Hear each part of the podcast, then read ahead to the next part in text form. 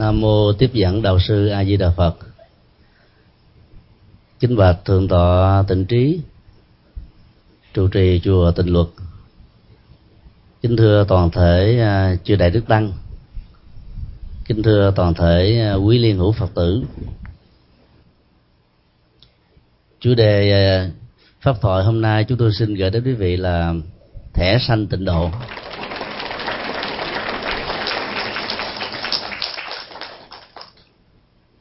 Vào ngày 28 tháng 9 2007 vừa qua tới uh, tham dự lễ uh, dỗ của hòa thượng Thiện Thanh người uh, xây dựng chùa Phật tổ tại Long Beach, California. Tôi gặp uh, khoảng gần uh, 100 hành giả tịnh độ vừa kết thúc khóa tu 10 ngày niệm Phật phần lớn các hành giả tham dự khóa tu lần đó là những người à, đã có tuổi. Chúng tôi hỏi các bác đó, sức khỏe dạo này thế nào? Mặc dù mới gặp lần đầu đó các bác trả lời, thầy ơi, có giấy mời hết rồi. Chúng tôi nói là, mời đi đâu? Các bác trả lời là, mời về tây phương. Chúng tôi hỏi là, các bác có thẻ xanh chưa? Các vị nói thể sanh là cái gì thưa thầy? Bữa đó lễ là có đông quá cho nên không có dịp uh, trao đổi. Trung tuần uh, tháng 6 2007 vừa qua chúng tôi uh, vào à, ở phi trường San Francisco. Rồi chúng tôi đã yêu cầu các nhân viên um, hải quan lúc đó đó cho phép chúng tôi ở khoảng 3 tháng. Nhưng số lượng ra vào Hoa Kỳ đó là nhiều lần. Sau khi um, thảo luận chút xíu đó thì họ nói tôi sẽ cho ông 3 năm. Ba tháng ít lắm. Chúng tôi nói chúng tôi chỉ muốn đi du lịch chứ không muốn định cư. Họ nói uh, sau tháng 9 đó cái diện định cư tôn giáo khó lắm à. Do đó bây giờ tôi cứ cho ông 3 năm. Nếu ông thích ông cứ ở. Còn không thích ông về cũng không sao. Chứ tôi nói là cái điều quan trọng là làm thế nào để được ra vào nhiều lần trong suốt 3 tháng vì à, có thể có đi à, team Canada. Họ nói cái này nó ngoài chức năng và gửi chúng tôi vào ngay cái bộ phận secondary custom. Thì ngồi chờ khoảng một tiếng năn nỉ đủ điều họ nói cũng không à, nằm trong à, thẩm quyền của họ.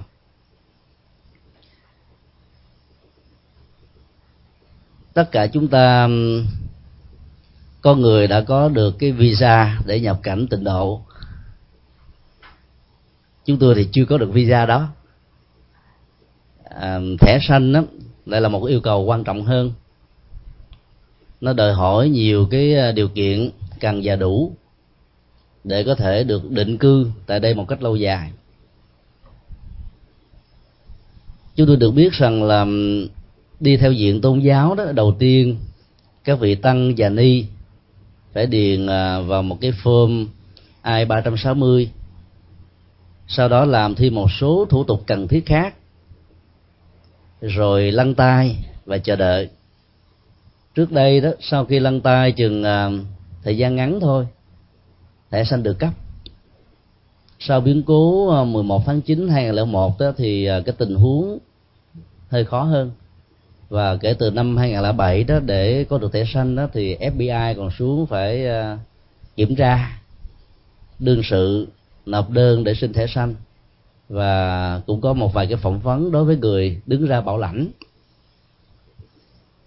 Ở tại một nước thuộc về dương thế như là Hoa Kỳ, mặc dầu các điều kiện, phương tiện về vật chất và các tiến bộ về khoa học đó vượt trội hơn rất nhiều so với nước Việt Nam và nhiều quốc gia thuộc về à, thế giới thứ ba. Việc có được cái thường trú với hình thức là một thẻ xanh lại còn khó như thế. Huống hồ là trở về à, tịnh độ để trở thành cư dân tại đây thì việc có được thẻ xanh ở đây là điều mà chúng ta mong mỏi. Nhưng à, nếu không có phương pháp đó, thì khó có thể đạt được. Dựa vào à, tinh thần của bản kinh a di đà ở đoạn cuối đó, tất cả các hình giả tịnh độ tông, bất luận nam hay là nữ, duy trì à, pháp môn và làm thế nào để được trạng thái nhất tâm bất loạn, thì lúc đó đó, chúng ta sẽ có cơ hội được vãng sanh về cảnh giới an lành của chư Phật. Niệm Phật nhất tâm bất loạn chúng tôi tạm gọi đó là cái visa để nhập cảnh Tây phương. Nhưng sau khi nhập cảnh rồi đó để được làm thường trú nhân tại đây hay không đó, nó là một chuyện khác. Trong kinh a di đà có đưa ra rất rõ là cư dân của thế giới tịnh độ là a bệ bạc trí trở lên. A bệ bạc trí là cái từ phiên âm mà nghĩa của nó là bất thối chuyển để trở thành một cư dân tịnh độ thì à, chúng ta phải à, là những hành giả bất thối chuyển về sự hành trì à, tâm linh, phát triển đạo đức, hoàn thiện nhân cách và thực tập một cách miên mặt ngày càng tăng dần điều và không bao giờ có tình trạng tâm của mình bị lung lay hay là chuyển sang một ý tưởng là một khuynh hướng nào khác. Tất cả các cư dân tịnh độ khi được sanh về đây đó làm được thường trú nhân phải là bắt thói chuyển. Mà theo định nghĩa của Phật học đó để có được bắt thói chuyển đó, phải là hàng à, tam thánh trở lên. Tức là về căn bản đó phải dứt được tham sân và si đến tận gốc rễ của nó, tức là không còn bất kỳ một cái à, biểu hiện hay là tàn dư gọi là quán tính của nó ở trong à, nếp suy nghĩ, hành động, ứng xử, giao tế. Và phải dứt được lòng nghi hoặc, tháo gỡ được hết tất cả những à, phiền não căn bản vốn làm cho con người bị chìm và lún lúc sâu ở trong nỗi khổ và niềm đau ở cảnh giới ta bà cho nên um, việc đi uh, du lịch cực lạc tây phương đó có thể dễ vì đạt được nhất tâm bất loạn đó. Chỉ cần có phương pháp chúng ta có thể đạt được từ uh, thời gian ngắn hạn được kinh mô tả như là 7 ngày hay là thậm chí là một ngày. Hoặc thời gian đó nó có thể dài hơn tùy theo căn tánh tùy theo nghề nghiệp tùy theo tâm lý và tùy theo phương pháp mà huấn luyện mà cái tiến trình đạt được nhất tâm, để từ đó đó không còn bất kỳ một loạn tưởng nào. Ngoài à, cái tiến trình thực tập tâm linh, theo à, pháp môn đã đề ra và yêu cầu chúng ta đạt được. Do đó để có được một cái thẻ xanh đó thì à, chúng ta phải nỗ lực tu tập rất là nhiều. Chúng tôi thường đặt nặng cái tầm quan trọng của sự thực tập tịnh độ trên tinh thần của à, tiểu bản a di đà là bản kinh mà phần lớn các hành giả đều thuộc lòng. Hoặc là bằng âm hán việt, hoặc là bằng à, việt ngữ, hoặc là thuộc về cái tinh thần cũng như là nội dung của nó. Ở việt nam à, có một câu dân gian nói khá vui, thuộc kinh di đà, ăn đến già không hết. Tức là ai thuộc được kinh di đà? Tổ chức các lễ cầu siêu, hướng dẫn à, tâm linh chuyển hóa tâm thức để giúp cho người còn lẫn kẻ mất được an lạc trong biến cố vô thường của sanh tử. Đối với những người à, chưa hiểu được Phật pháp đó, thì sống và chết là vui và buồn. Sinh ra một đứa con phần lớn mang lại niềm vui cho con người mà chết á, là sự vẫy tay chào sau một tiến trình có mặt ở trên dương thế để kết thúc cái sự sanh. Nhưng nhà Phật không dừng và nhìn thấy cái sự kết thúc như là một dấu chấm mà thấy rằng nó chỉ là một tiến trình để trở thành một cái mới. Cái sự trở thành một cái mới trong tiến trình tử và sanh như thế đó đó là một nhu cầu. Chứ nếu mà con người sống khoảng um, hai trăm tuổi trở lên đó thì các giá trị và thực tập đóng góp của con người nó sẽ bị bảo hòa đứng lại. Vì sau một thời gian theo tiến trình sanh già bệnh chết đó, thì tâm lý và tinh thần của con người nó cũng bị ảnh hưởng một cách trực tiếp theo. Do đó tuổi thọ khoảng từ 120 trở lại là vừa 80 là cao. Chứ nếu mà nhiều hơn nữa thì ở cái tuổi răng long tóc bạc đó thì chúng ta không còn tu một cách tinh tấn như là khi còn trẻ chính vì vậy mà người phật tử nhìn thấy cái cái tiến trình của sự chết không phải là một nỗi sợ hãi khủng hoảng mà thấy nó như là một cái cách thức làm mới. Phọc mé hết tất cả các dữ liệu của đời sống mấy chục năm trên dương thế. Và cái nhu cầu phọc mét như vậy rất là cần thiết. Bởi vì à, có mặt trong cuộc đời 30 năm thì chúng ta có khoảng một thời gian chứa dữ liệu các tập tin của dương thế này đến 30 năm và trong đó đó phần lớn các dữ liệu và tập tin mà mình chứa vào trong cái kho tàng tâm thức a gia đó là những thứ không cần cho hạnh phúc không cần cho tâm linh không cần cho đạo đức. Và do vậy giữ và tiếc nuối cái sự giữ này nhiều chừng nào thì đồng nghĩa với cách thức ờ, biến chúng ta trở thành nạn nhân của khổ đau ở trên ờ, cõi đời ô trượt này. Do vậy mà à, tiến trình tái sanh đó, được quan niệm trong Phật giáo một cách rất là đơn giản như là một tiến trình làm mới để chúng ta có nhiều cái năng lực mới phọc mét lại những cái à, dữ liệu cũ không có giá trị. Bây giờ đó, chúng ta làm mới được cuộc đời. Nhưng nếu chúng ta sử dụng bản kinh a di đà như là một nghi thức cầu siêu thông thường theo phong tục tập quán đó, và không hề à, khai mở tâm thức cho các hương linh, thì à, cái tiến trình cầu siêu như vậy nó chỉ có một cái giá trị ở một mức độ căn bản của tín ngưỡng là hết. Do đó đó là thân bằng quyến thuộc của các hương linh.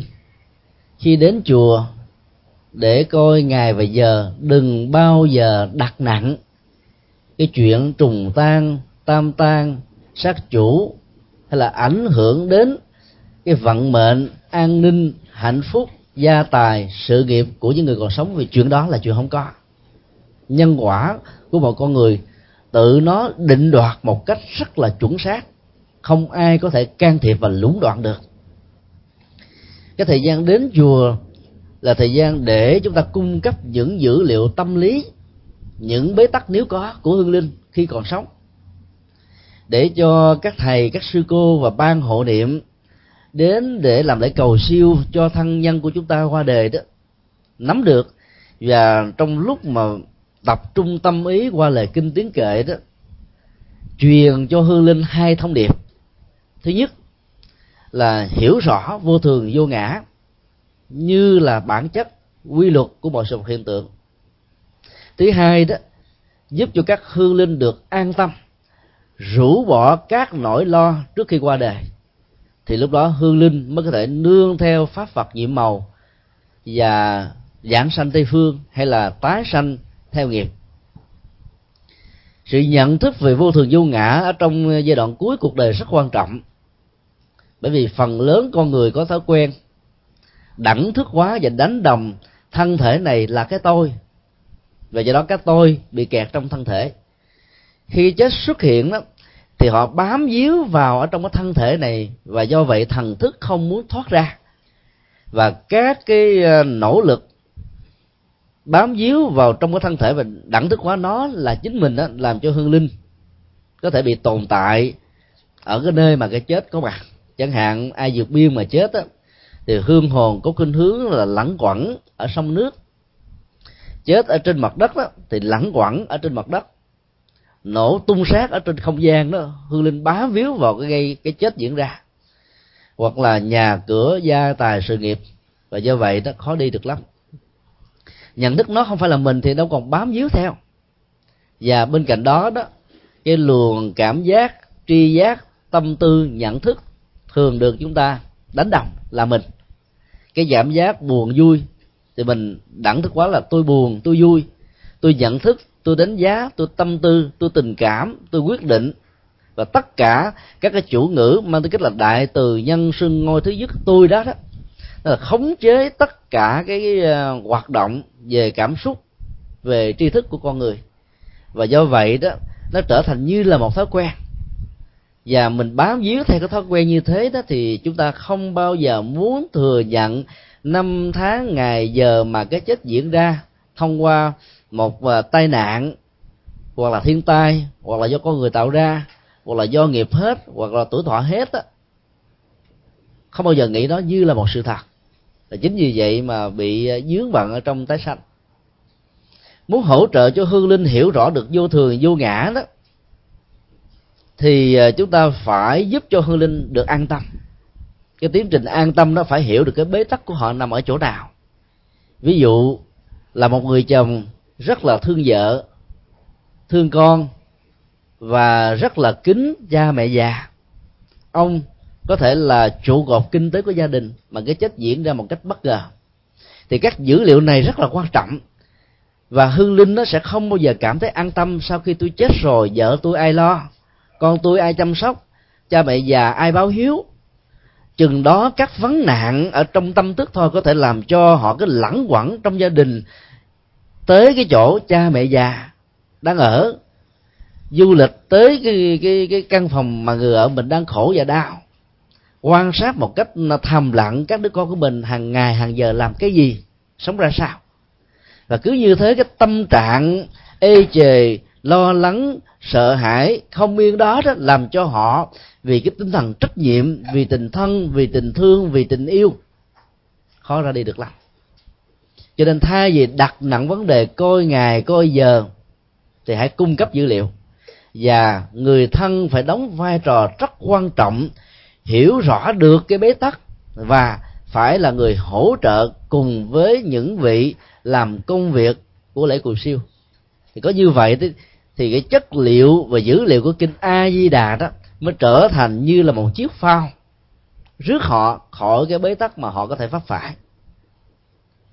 Còn thuộc kinh a di đà để đi làm lễ đám như một số thói quen của những người trung hoa họ lập ra ban bệ và những cư sĩ làm việc này rất là giỏi. Một thời kinh đó, họ có thể kéo dài ra hai tiếng ba tiếng đồng hồ. Nhưng mà trước khi để có thời kinh đó diễn ra thì có giá. Kinh a di đà bao nhiêu tiền? Kinh địa tạng dài hơn số tiền phải gấp ba gấp tư. Bây giờ nó trở thành như là một thói quen.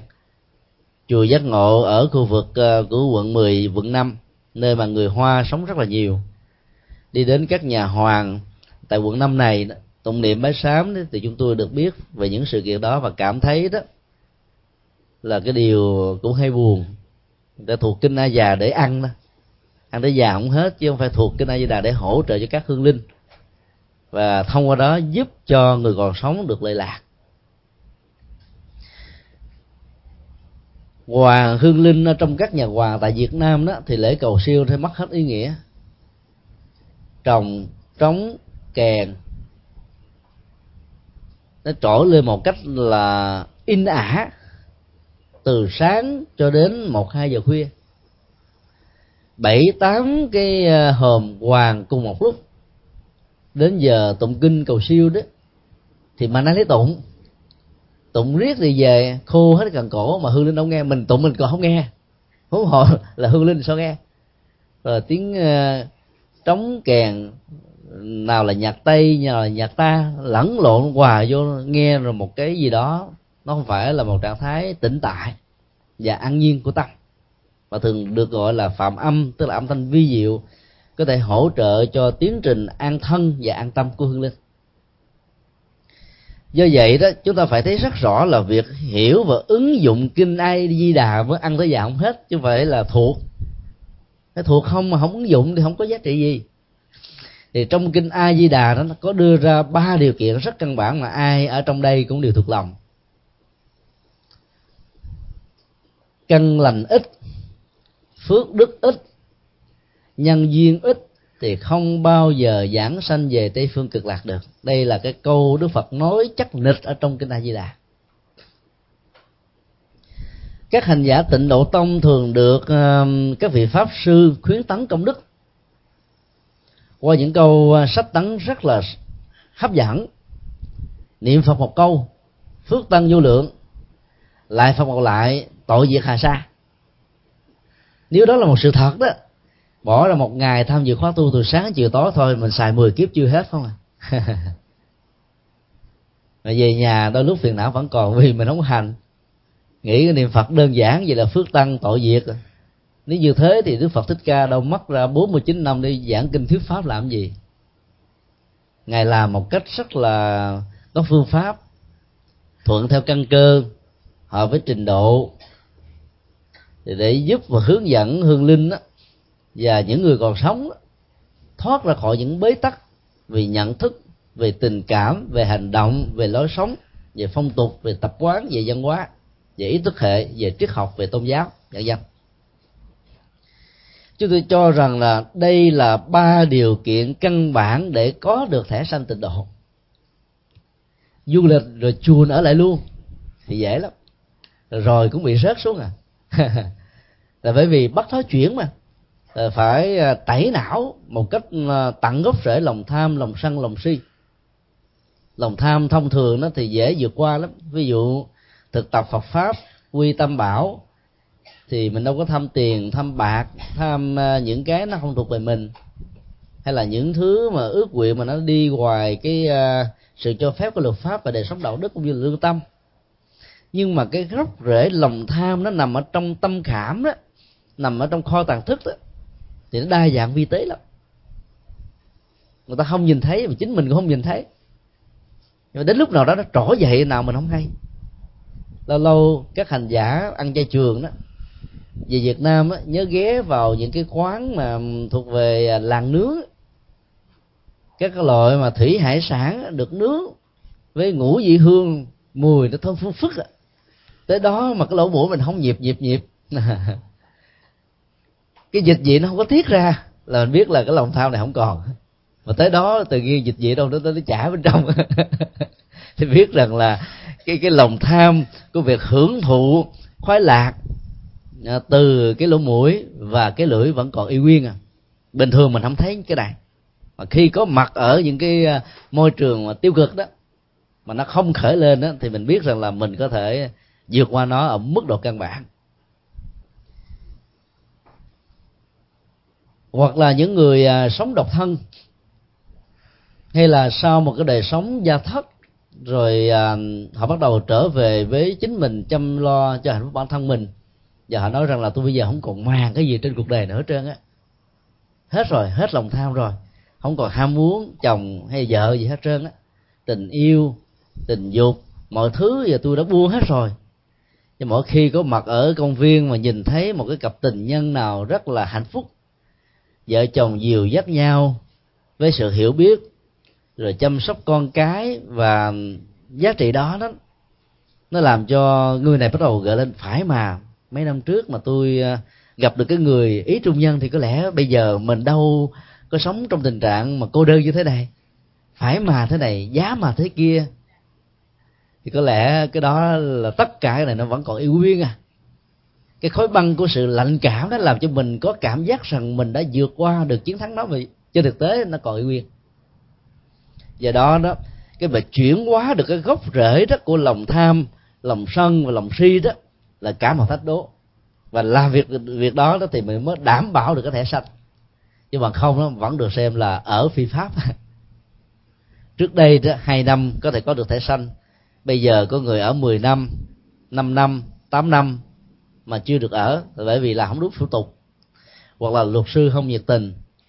Cố tình kéo dài cái tình trạng đó để có thêm chút đích tiền chi tiêu thí dụ vậy. Giờ do đó nó cái tiến trình để có được thẻ xanh ở trình độ nó còn khó, gấp rất nhiều lần so với cái việc có thẻ xanh ở dương thế này. Căn lành nhiều, phước đức nhiều, nhân duyên nhiều là ba tiêu chuẩn cần thiết. Căn lành nó được à, người phật tử việt nam hiểu đơn giản lắm. Ví dụ, khi một người nào đó mới sinh ra từ thổ lật lòng, có thói quen ăn chay, nghe mùi thịt cá, không muốn ăn nữa hoặc là cha mẹ ép ăn đó ói. Thì mình nói ồ người này có căn đó, căn tu tốt lắm. Hoặc là mình à, thấy người nào thích làm lành rồi thích làm công việc từ thiện rồi nói ồ người đó có căn nói chung là dựa vào những cái cái biểu hiện vật lý mà đã gắn liền à, cái cấu trúc tâm lý bên trong đó chúng ta có thể đông đo tính điếm được rằng là người đó đó có duyên có cái căn với phật ở phương diện này hay là phương diện khác. Và cái đó, chúng ta gọi là căn lành. Có nghĩa là chúng ta lấy dữ liệu cái điều tốt, cái phước ở trong quá khứ làm nền tảng để nhận định và đánh giá. Căn lành như thế đó, đối với phật giáo là không quan trọng. Ở trong ờ, kinh điển ờ, Bali đó, Đức Phật có nói một câu như thế này.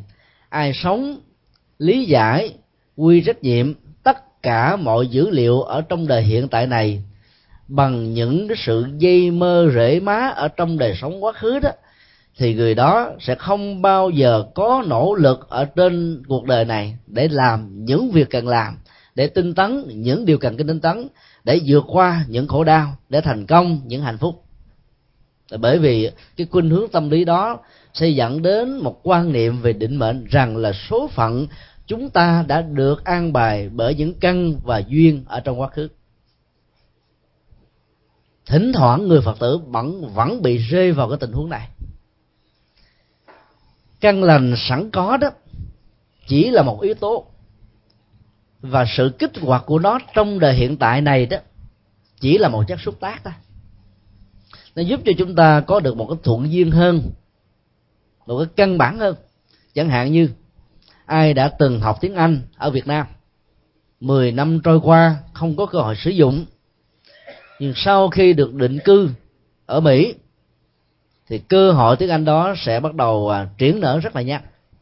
Chỉ cần à, ôn lại một thời gian ngắn là có thể nhớ và sử dụng điều chỉnh cách thức phát âm rồi mô tả diễn tả sự kiện theo cách thức của người bản địa là chúng ta có thể trở thành người bản địa về phương diện ngôn ngữ. Những người chưa từng học tiếng anh qua ở tại việt nam 6 tháng là vài năm ở tại đảo để học đó. Cũng rất là vất vả. Và qua đây đó mà phải đi làm liền đó. Thì nhiều khi mấy chục năm trôi qua mà tiếng anh vẫn chưa biết giỏi như là người bản địa là chuyện rất là thường. Như vậy là các dữ liệu tiếng anh ở tại Việt Nam đó, nó trở thành một chất xúc tác để giúp cho chúng ta hòa nhập ngôn ngữ tiếng Anh đối với người bản địa một cách nhanh hơn. Thì các dữ liệu căn lành trong quá khứ nó cũng diễn ra một cách tương tự như thế nhưng nó không phải là sự quyết kết quả một cách toàn thể theo chúng ta muốn. Do đó phật giáo đó, đầu tiên định nghĩa cái thiện đó, gồm có bốn nội dung. Thứ nhất là làm lợi ích cho bản thân mình trên nền tảng của đạo đức. Thứ hai, không phương hại hạnh phúc và khổ đau của tha nhân. Thứ ba là nó có giá trị thiết thực hiện tại. Và thứ tư trong tương lai đó, nó không hề có bất kỳ một phản ứng phụ nào. Hội đủ bốn điều kiện như thế thì được gọi là một hành động lành. Chẳng hạn, khi chúng ta bị đau nhức, uống thuốc giảm đau vào, đầu tiên đó, có lợi ích cho bản thân mình, thấy thoải mái, ngồi lâu, thực tập dễ, và do đó đó, có thể làm công việc giúp ích cho gia đình hay là tới tham dự khóa tu, lợi ích mình và người đã có rồi ở hiện tại ờ, suốt mấy tiếng khi thuốc nó còn có tác dụng, nó đã có rồi.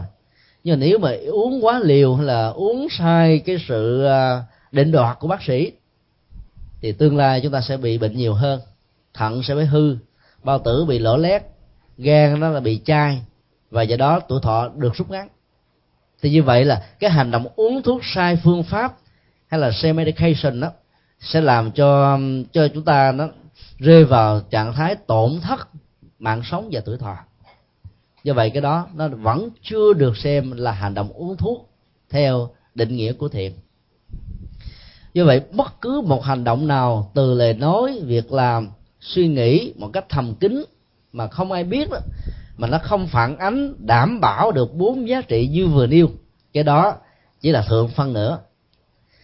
Thiện phân nửa thì giống như là nửa ổ bánh mì nổ bánh mì chỉ có thể giúp cho chúng ta lót dạ đỡ sót ruột thôi. Nó có thể giúp cho mình là vượt qua được cái cơn đói khác nhưng mà chân lý nửa về đôi lúc không xài được. Những cái tròn tròn, những cái hơi vuông vuông, những cái hơi hơi đó, thì nó không phải. Bản chất của chân lý là chân lý, còn hơi chân lý, giống giống với chân lý tự hồ như là chân lý thì cái đó đôi lúc vui hơn. Chính vì vậy là thiện nó phải ra là thiện và do vậy mà phật giáo đó có hai khuynh hướng định nghĩa cái căn lành. Căn lành thứ nhất đó dựa vào nền tảng của ba cơ năng thể hiện ra hành vi tạo tác tức là nghiệp. À, cơ năng của à, nhận thức cơ năng của hành động cơ năng của lời nói. Lời nói đó thì gồm có bốn phương diện ai cũng biết hết rồi. Là nói à, lời à, đoàn kết rồi à, nói những lời à, thương yêu nói à, những lời có lợi ích nói những lời à, mà mang lại niềm vui và hạnh phúc cho cuộc đời. Thì chúng ta thấy là bốn cái phương diện này đó nó sẽ tạo thành những giá trị căn lành ở hiện tại và những gì à, của tương lai thường được xây trên nền tảng của hiện tại. Và nếu mà mình phát huy được căn lành như thế đó thì chúng ta có được chắc chắn tương lai an lạc và hạnh phúc. Còn à, tư duy đó thì gồm có ba phương diện tư duy hoặc nó mang tính lòng tham hoặc mang tính lòng sân hoặc mang tính lòng si hoặc là mang tính không tham không sân không si. Thì người phật tử chọn khuynh hướng là không tham không sân không si. Suy nghĩ mà không tham khó lắm. Bây giờ cái thế ờ, thế giới hiện đại này là toàn cầu hóa về phương diện kinh tế nó dẫn theo các cái ờ, hình thức mà à, khuyến mãi rồi à, nó làm cho người ta mê mẩn về chủ nghĩa hình thức là con mắt. Với cái lỗ tai đó là hai cái cơ năng mà nó tiêu thụ nhiều nhất chứ không phải là cái bao tử. Người giàu ăn ít phải kiên cử bởi vì sợ mắc đẹp cho nên là bao tử ăn không bao nhiêu con mắt ăn nhiều. Cái mức độ tiêu thụ của con mắt đó nó có thể gấp 200 lần với cái nhu cầu thực tế của cái bụng. Mấy thế mà cái bụng nó bị thiệt thòi bởi vì đôi lúc nó nạp vào toàn là những uh, là, là là là là chất cay và chất đắng đâu chất đắng bây giờ, đối với thế giới ờ, thanh niên của người Việt Nam á, đó là gì? Đó là rượu. Đi làm về ghé vào các quán bia, quán rượu. Người ta nghiện cái không khí đó. Ở nhà ngột ngạt quá, năm bảy thành viên, ba bốn thế hệ. Cho nên nghiện cái không gian ở ngoài những cái tiệm. Rồi cái cái cái ờ, chất đắng đó là nó thuộc về cà phê. Sáng mê, trước khi đi làm dụm ba, tụm bảy là hay.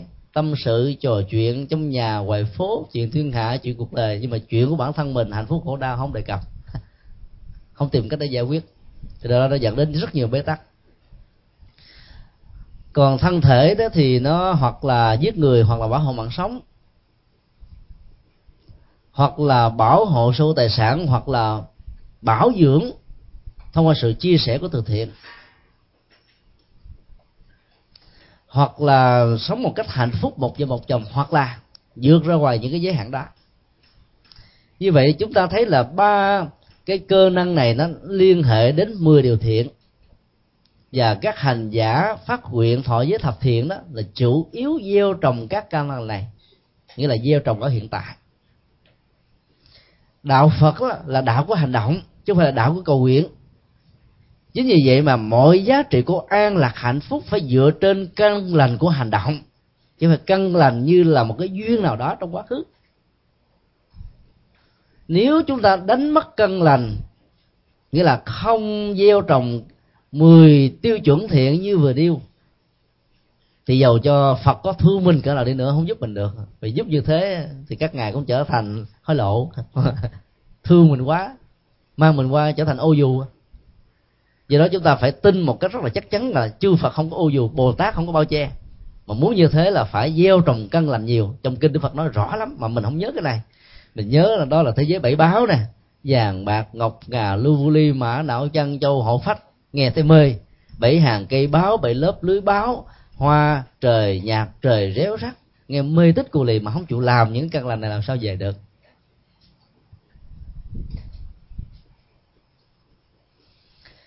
Theo ờ, tâm thức học Phật giáo đó, thì ờ, căn lành nó có 11 loại. Niềm tin là yếu tố đi đầu. Mà niềm tin ở đây không không có nghĩa là tin Phật. Có thể có khả năng độ chúng ta bởi lòng từ bi bao la, vô tận. Mà niềm tin đó được xác quyết rất rõ. Tin về nhân quả, tin về phước báo, tin về đạo đức, tin về tâm linh. Tin về nhân quả đó thì mình hiểu rằng là mọi thứ vận hành trong cuộc đời này không do ông thượng đế nào sắp đặt hết đó. nó có quy luật nó có à, các cái định lý nó có sự vận hành của riêng nó một cách rất là độc lập và chuẩn xác lắm. Cho nên đó, muốn có hạnh phúc thì hãy gieo trồng nhân quan lạc chứ không có cầu nguyện mà có được. Cái tin thứ hai đó là tin về đạo đức. Thì đạo đức đó, nó tạo ra một cái à, ý niệm về tính trách nhiệm trách nhiệm bởi những hành động, trách nhiệm bởi tư duy, trách nhiệm bởi việc làm. Những người không tin có đề sau thì dễ dàng bị lung lay cái căn lành đạo đức. Vì nếu cái kết cục sau cái chết giống như nhau, thì ai mà thèm làm phước là báo làm gì? Cho nên những người theo chủ nghĩa cộng sản hoặc là theo các chủ nghĩa duy vật cổ sơ, trung đại, hiện đại, hải điện là không tin nhân quả đề sau đó hay là không tin có một cái đời tái sanh đó, thì cái trách nhiệm nhân quả đạo đức nó bị giảm đi nhiều. Có thể có nhiều người vẫn rất là tốt bằng cái cá tính bằng các hạt giống sẵn có bằng cái tri thức hiện đại. Nhưng rồi ở trong những cái biến cố của cuộc đời thăng trầm vinh nhục hay là những cái cảm bẫy lớn quá mà cái sự vượt qua lòng tham cái sự khống chế lòng sân cái sự chuyển hóa lòng si không được vững đó, thì họ vẫn có thể rơi vào trong những cái lưới mà từng bước dấn thân vào đó sẽ làm cho họ bị rối bời tâm thức và không thoát ra được giống như là bị ờ, mê trận đồ trong bát quái trận. Chính vì thế mà tin về đạo đức nó là có một giá trị rất là căn bản và giúp cho cái căn lành ngày càng lớn. Tin về tâm linh tôi mình biết rất rõ rằng là tất cả không có định mệnh cho nên nỗi khổ niềm đau, bế tắc tội lỗi trong quá khứ có thể được làm mới bằng những nỗ lực chân chánh ở hiện tại. Và tin về sự an lạc như là kết quả tất yếu của con đường tâm linh để giúp cho chúng ta tinh tấn vượt khó làm hoài làm mãi mà không sợ không mệt. Bắt thấy chuyển dầu cho ai nói ngã nói nghiêng mình vẫn vững ở trên con đường lý tưởng mà mình đi. Bởi vì mình biết rất rõ rằng là nó là thiện và nó mang lại kết quả tốt. Thì như vậy là cái cái cái uh, niềm tin đó đó là niềm tin rất là cần thiết còn tin phật, tin pháp, tin tăng là những niềm tin đó, nó gắn liền với đời sống tâm linh, hỗ trợ cho chúng ta rất là căn bản. Do đó có niềm tin về nhân quả, tin về đạo đức, tin về tâm linh, tin về an lạc sẽ giúp cho chúng ta nó trở thành là những người gieo trồng căn lành, tặng căn lành, rải căn lành, hơn là chúng ta nguyện cầu cho có căn lành mà thôi. Tàm và quý là hai yếu tố tâm lý học rất là quan trọng tàm á, là xấu hổ cá nhân, húy là xấu hổ xã hội. Có thể dịch tàm á là lương tâm, lương tri. Và quý đó là một trạng thái tâm lý so sánh mình với người, mình với cộng đồng, mình với xã hội. Xem coi, mình có tiến bộ hơn mình của ngày hôm qua. Có tiến bộ hơn những người à, nỗ lực, thành công về phương diện thiện và đạo đức. Nếu mình thấy rằng mình vẫn còn lạc hậu, tục hậu thì cái lòng à, rai rất khó chịu sẽ làm cho mình phải tiến tới phía trước. Và trong sự so sánh đối chiếu đó, thì nên so sánh với phật. Nhón chân vối tay với đức phật thì mình có thể trở thành bồ tát. Nhón chân vối tay với bồ tát đó, thì có thể trở thành thanh văn. Nhón chân với thanh văn đó, thì mình có thể trở thành là một người cao thượng trong cuộc đời. Còn à, so sánh ngang bằng với những người thấp hơn mình thì cái lòng cống cao ngã mạng tự hào hãnh diện trỗi dậy nói tôi là số một một hạ vô nhân. Và do đó nó biết bao nhiêu là trở ngại chúa duyên có mặt của chúng ta. Chính vì vậy mà tàm và quý đó là hai yếu tố đạo đức rất quan trọng mà nhờ có nó mà xã hội con người nó không bị à, nạn loạn luân hay là những à, cái tệ đoan lớn như là ở trong những xã hội ngoài con người. Cái căn lành 4 đến 6 đó được gọi là không tham, không sân và không si. Không tham ở phương diện nặng nhất của nó đó là chuyển hóa được năng lượng tính dục. Và phải là những vị xuất gia chân chánh từ bỏ những cái à, nhu cầu khói lạc của đời sống gia đình đó, thì mới có thể vượt lên trên. Có rất nhiều người phật tử tại gia cũng có thể làm được việc đó. Ví dụ như cả vợ lẫn chồng thọ với bồ tát là không còn quan hệ tính dục nữa. Thì như vậy là họ đang làm những con người trở thành nhân chứng chánh pháp nhân chứng của con đường lành và đạo đức thông qua cái uy tín tư cách đạo đức của mình để làm cho những người khác được an vui hạnh phúc. Và bằng cái hình thức cư sĩ, cái con đường truyền bá len lỏi vào từng ngóc ngách của xã hội nó dễ dàng hơn là hình thức một nhà tu. Thì bởi vì nhà sư nhà tu đi đâu đó thì người ta còn có cảm giác rằng là ông này ông đi truyền đạo, ông đi kiếm những à, linh hồn rê sớt cho nên nhận định, đánh giá, tiếp nhận nó không còn tính khách quan nữa. Người tại gia với vai trò vị thế xã hội và nghề nghiệp có thể đưa Phật pháp vào thông qua ngôn ngữ và các dữ liệu của các nghề nghiệp đó. Cho nên cái tính thành công về phương diện này tương đối là cao. Như vậy là chúng ta mang phật vào trong công xưởng, mang phật vào trong việc làm, mang phật vào trong cộng đồng. Thay vì chúng ta chỉ mang phật về chùa. Mang về chùa nghĩa là mình chỉ tu tập tại chùa.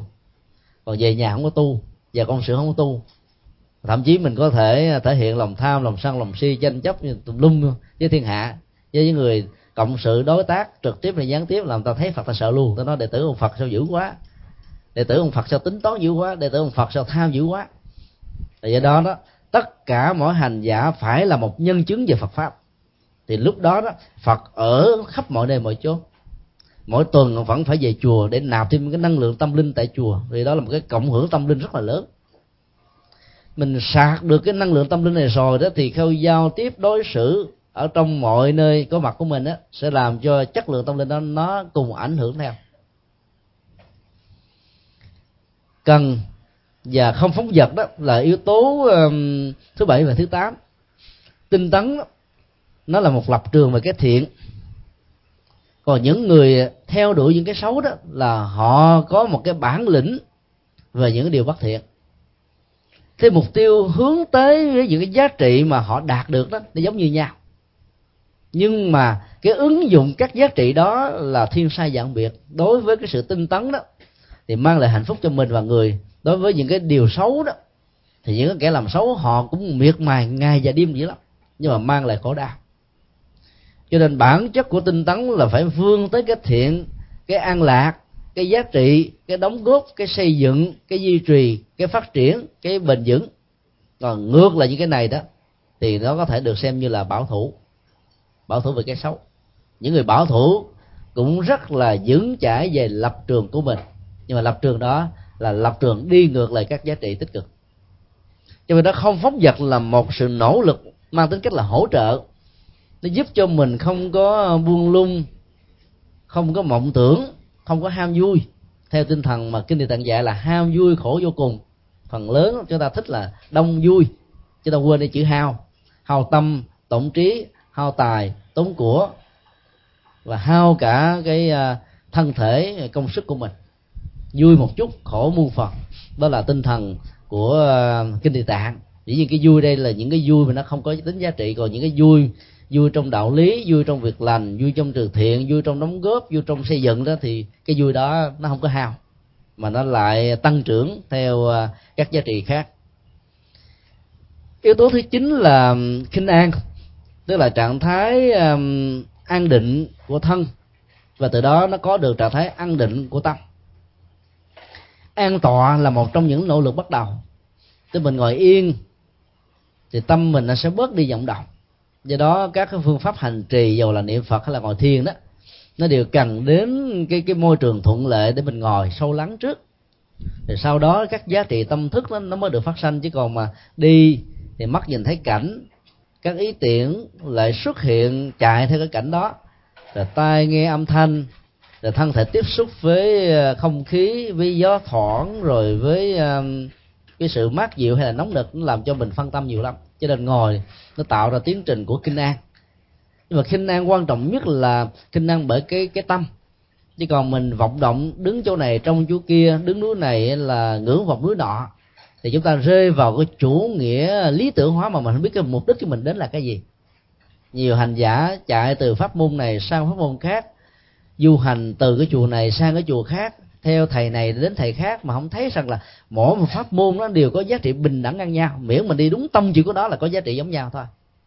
Mỗi một pháp môn giống như một các phương tiện giao thông có người thích đi xe Mercedes, có người thích đi xe Nhật, Toyota, có người thích đi xe Mỹ, có người thích máy bay, có người thích trực thăng, có người thích lái xe honda, có người đi xe đạp, có người thích đi bộ, có người thích bay, có người thích động thổ.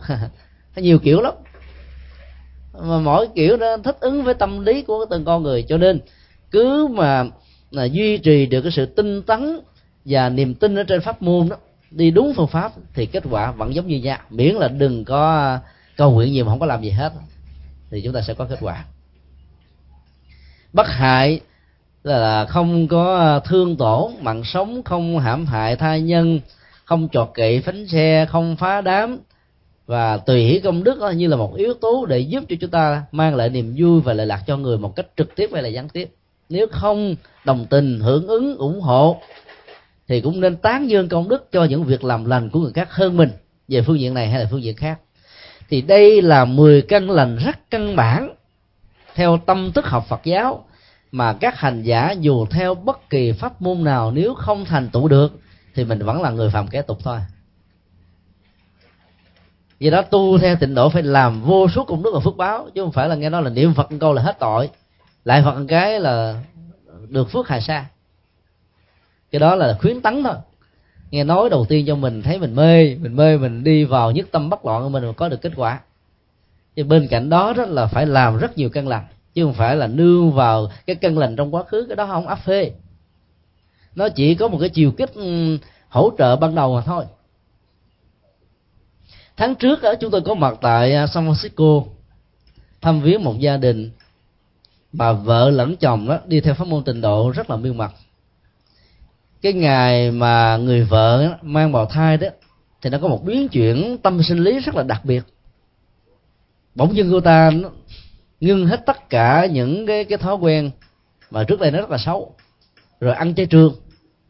Mà mặc dù chưa hề à, tới chùa chưa hề biết phật, biết pháp, chưa hề nghe giảng, chưa hề xem sách phật gì hết, mà tự động nó có sự thay đổi như vậy. Thì người ta biết rằng là cái ảnh hưởng của cái thai nhi đó, ở trong bào thai này đã tác động trực tiếp đến tâm sinh lý của người mẹ. Cho nên khi sinh ra đó là đứa bé này nó ăn chay trường từ nhỏ. Nhờ đứa bé mà người mẹ ăn chay trường. Hai mẹ con ăn chay trường, bữa nay đứa bé này nó được 13 tuổi khi đến à, chia sẻ pháp hội cô thang của chúng tôi thầy ơi nói sao cho con tôi giờ nó không chịu ăn chay nữa nó không chịu niệm phật nữa hỏi sao nó không chịu ăn chay? Ờ, nó đến trường đến giờ à, nghỉ trưa đó nó đem cái à, cơm được dở từ nhà do tôi nấu từ sáng sớm cực thấy mồ mà nó không thèm ăn. Bạn nó hỏi mày ăn chay làm gì? Cái nó trả lời rằng là mẹ tôi dạy đó ăn con gà kiếp sau đào thai làm con gà con gà ăn lại. Cho nên tôi sợ bị con gà ăn nên tôi ăn chay. Mấy đứa bạn nó cười, ôi, mày mê tính gì đó. Nó nghe nó quê quá, nó không muốn ăn chay nữa. Cho nên nó tại vì cô giải thích nhân quả một chiều. Đây là nhân quả hình học mặt phẳng. Trong khi bản chất nhân quả là hình học không gian, đa chiều. Bản chất giữa nhân và quả đó, nó không đồng nhất về khối lượng. Chuyện đồng nhất về khối lượng là chuyện không có. Gieo một hạt lúa, chúng ta có thể có một bó lúa gieo là một bó lúa.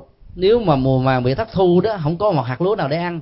Thậm chí tốn nợ thiếu nợ đó phá sản tự tử. Ấn độ năm nào đến mùa uh, vụ đó cũng đều có người tự tử hết đó, tại vì vì họ thất mùa. Nhân và quả nó cùng một tính chất. Tính chất nó như là treo ờ, trồng hạt ớt thì có được trái ớt. Nhưng mà không nhất thiết là cái trái ớt nó phải cay trồng ớt hiểm ở Việt Nam thì nó cay hơn là trồng ớt hiểm ở Hoa Kỳ. Vì à, cái địa dư ở đây nó làm thay đổi nhiều lắm. Nếu mà bỏ cái ớt hiểm đó ở trong giấm á, thì độ cay nó giảm đi đến tám chín chục phần trăm. Nhưng mà cái cái chất cay nó vẫn còn ở mức độ mà mình cảm nhận được đây là cái vị cay chứ không phải là vị chua hay là vị đắng hay là vị ngọt hay vị mặn vân vân. Cho nên nhân quả nó phải thuộc về hình học không gian tức đa chiều. Bây giờ mình ăn một con gà mà kiếp sau mình đào thai thành con gà làm sao có chuyện đó? Chẳng lẽ cái người mà ăn gà suốt cả cuộc đời, mỗi một ngày ăn một con thôi, là trăm ngàn kiếp, là họ phải sanh ra làm con gà? Không có. Nó nhân quả như thế, nó không đi tới đâu. Và do đó đó làm cho cái cái cái sự hiểu biết về việc ăn chay này nó giới hạn rằng là vì mình sợ bị người khác ăn cho mình ăn, chứ nó không có giá trị của tâm linh gì cả mình phải phân tích làm thế nào cho cái người ăn chay thấy rất rõ rằng là không phải vì lý do sức khỏe. Mặc dầu nó có giá trị sức khỏe.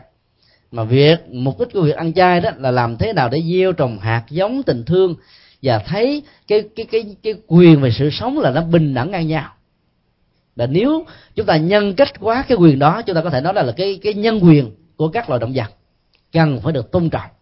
Chúng mặc dầu không phát ngôn được ngôn ngữ của con người không vì thế mà chúng ta thấy rằng là uh, cái cái học thuyết vật dưỡng nhân của các tôn giáo nhất thần á, là một chân lý. Nếu mà vật dưỡng nhân đi tới rừng cọp xuất hiện beo xuất hiện gấu xuất hiện đe dọa mạng sống của mình lúc đó mình có dám nói là nhân dưỡng vật hay không? Chạy thấy mồ quất cần cổ mà chạy chạy bắn sống bắn chết. Thoát chết rồi đó là gặp qua đó còn sợ mỗi lần mở tivi thấy nó là ớn da gà nổi xương sống sao mà, mà dưỡng được? Đây là cái quy luật của ờ, sự tồn tại trong thế giới mà không có luật pháp là mạnh thắng yếu. Mình hơn nó mình đè đầu cỡ cổ đó mình giết nó mình ăn thôi.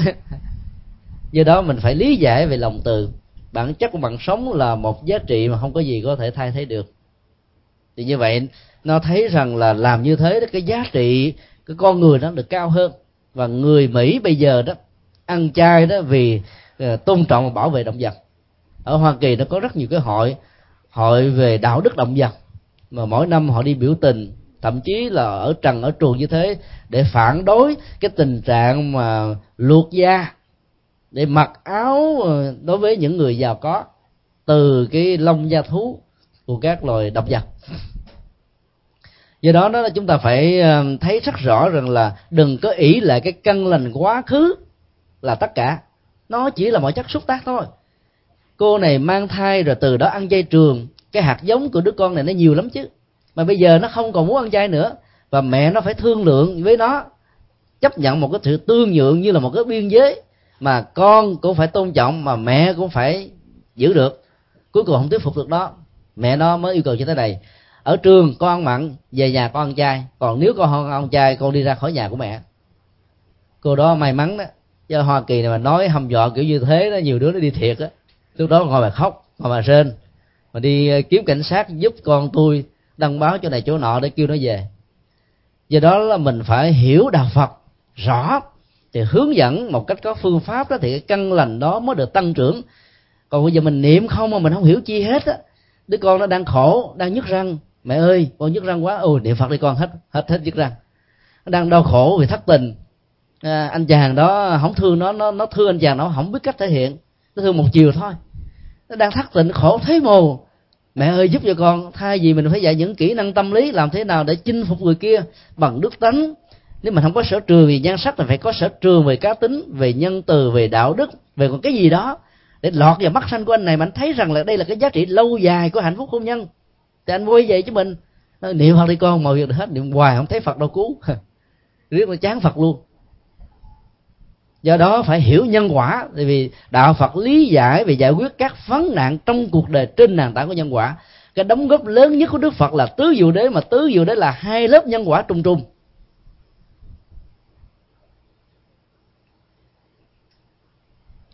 Chúng tôi hỏi thêm là cô giáo dục đứa con hàng ngày như thế nào? Sáng sớm trước khi đi học, bắt nó ngồi niệm phật.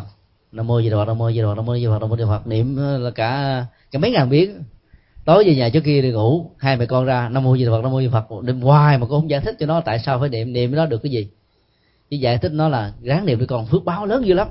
Ráng niệm đứa con mọi việc đều thành tựu ráng niệm đứa con mọi việc. Đó thì nó vẫn bị rớt hoài. Mà trước khi thì nó cũng niệm quá trời quá đất mà nó đâu có đậu gì đâu. Nó không chịu học bài làm sao đậu. Chúng ta phải lý giải một cách nhân quả rằng là niệm phật là để được an tịnh thăng tâm. Mà nhờ thăng tâm được an tịnh đó thì tâm hồn chúng ta nó minh mẫn, sáng suốt, nó phát minh cái này sáng cái cái nọ, đóng góp cái kia. Và trong các cái biến loạn của cuộc đời, thăng trầm, vinh nhục lên voi xuống chó thành công thất bại, nó không có màng đến. Và để vượt qua một cách rất là dễ dàng. Mà niệm phật đúng phương pháp nhất tâm bất loạn thì mình sẽ đạt được như thế. Giá trị nó lớn vô cùng như là những hạt kim cương mà mình đi dụ đứa con, mình niệm phật đứa con phước báo vô cùng. Phước có chút xíu à. Rồi cuối cùng nó không thấy phước đâu hết, là nó chán phật luôn. Niệm 13 năm như thế, bây giờ nó bị bỏ hòa chai rồi. Niệm hoài thấy kết quả thi chỗ nào cũng thấy thua thúc bạn bè không? Mà trước khi niệm trước khi đi thi là luôn luôn nhớ phật mà đâu có được. Tại vì nó toàn là uh, nghĩ là niệm phật là phật gia hộ nè niệm phật là phật ờ, ban cho phước lành thế nọ. Đồng đo tính điểm mặc cả với phật nhân quả thấp lắm. Chúng ta phải thực tập để chuyển hóa tâm thức. Niệm phật là như là một cái phương tiện rất là quan trọng để chuyển hóa tâm thức phải thay đổi thói quen đó. Do đó cái căn lành này đó, nó không đủ sức để làm cho một đứa bé có nhiều nhân duyên với Phật trở thành là một hành giả. Mới 13 tuổi nó đã tráng ngán đạo Phật rồi. Cho nên nó có một cái gì đó trục trặc ở trong cách thức thực tập của gia đình này. Và chúng tôi đã đề nghị cô thay đổi quan điểm. Không biết là nói xong là cô ta có bị tổn thất niềm tin hay không. Chúng tôi yêu cầu cô là đừng có trong nhà mà để phật vô số hà sa như thế làm như thể cái nhà như cái chùa cầu thang cái cái, cái cạnh thang đi đó cũng có phật bằng à, sticker dán lên. Ở trên cái cửa ra và vào cũng dán phật. Ở trong nhà bếp dán phật. Chỗ nào cũng dán phật hằng ngày xa chỗ chư phật. Thầy tu như thế thì tốt. Người tại gia làm như thế ông chồng biết ông chán phật luôn. Nói giờ bà mê ông phật hơn mê tôi. Hàng ngày chưa đến chùa chưa thực tập á, thì còn dành thời gian sinh hoạt gia đình dành thời gian cho chồng dành thời gian nuôi con, giáo dục cho con. Bây giờ là nhớ phật thôi, tối ngày cũng được thôi. Ông đừng có làm phiền tôi nha, đừng có bo đờ tôi. Để tôi ờ, tu tập mà ông làm bo đờ tôi là ông là một cái chướng duyên đó. Ông sợ quá, ông phải để để riết rồi ông chán phật luôn đó. Ông biết ông phật cũng đẻ ra những người đệ tử sao kỳ quá. Là do vì chúng ta tạo ra nỗi hào quang cho phật. Do đó đó, tu tại gia đó, là miễn làm sao được an lạc hạnh phúc, phước báo công đức là đủ rồi đừng có mong ờ, là thoát khỏi ờ, sanh tử luân hồi. Ai nói quý vị cứ nói là ông nhật từ cũng xuống vậy đó chúng tôi chịu trách nhiệm cho. Còn muốn giải thoát luân hồi thì trở thành thầy tu. Đức phật dạy rõ trong kinh vậy. Có nhiều người ở tại gia mà muốn thoát luân hồi. Cho nên ờ, tại gia trở thành các ông thầy tu mà ở thầy tu rồi đâu có là muốn lao động gì nữa đâu. Do đó nó, nó có một cái hiểu nó hơi đi quá đà. Chúng ta nhiệt tình quá cho nên là ở nhà tu một ngày sáu thời ở chùa thu ngày có bốn thời mà tại gia tu sáu thời. Ba tháng hạ thì các thầy tu sáu thời. Rồi sau đó cũng phải trở về bình thường là bốn thời thôi thỉnh thoảng cũng phải phân công đó. À, thời này là người này thời này là người kia bởi vì nó phải tu rụt tu rị tu làm sao để cho mình ờ, tăng trưởng uh, trí tuệ phát huy công đức cho tu riết rồi uh, mất sức khỏe. Thì có một hành giả phát nguyện ngài tụng bộ kinh địa tạng cứ trải qua một năm như vậy là 365 bộ được hoàn mãn. Giọng sang sảng như là chuông đồng. Ai cũng tán dương, ai cũng ờ, thân phục hết. Ờ, chúng tôi cũng tới thăm lần. Mà thấy lo và tội cho hành giả này. Chúng tôi dự đoán chừng vài năm là cái cái phổi nó sẽ có vấn đề. Mà đúng thiệt bây giờ đang bị ung thư phổi.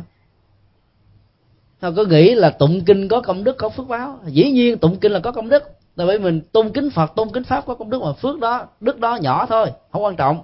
Mà quan trọng đó là hiểu kinh và hành trì kinh. Thì cái phước đức đó nó tăng gấp một trăm lần, một ngàn lần, hai ngàn lần, thậm chí là anh nơ lần. Cho nên vấn đề phước đức nhiều đó là vấn đề của à, sự hiểu và hành. Chứ còn mình chỉ có niềm tin không đó thì không có đủ. Là một hành giả tại gia mà ngày nào cũng tụng kinh địa tạng chứ tôi hỏi thăm thân bằng quyến thuộc bây giờ họ ra ra ra riêng ở chân là hỏi sao ra riêng. Rồi tối ngày ông về ông tụng kinh hoài, tôi tôi chịu sao thấu?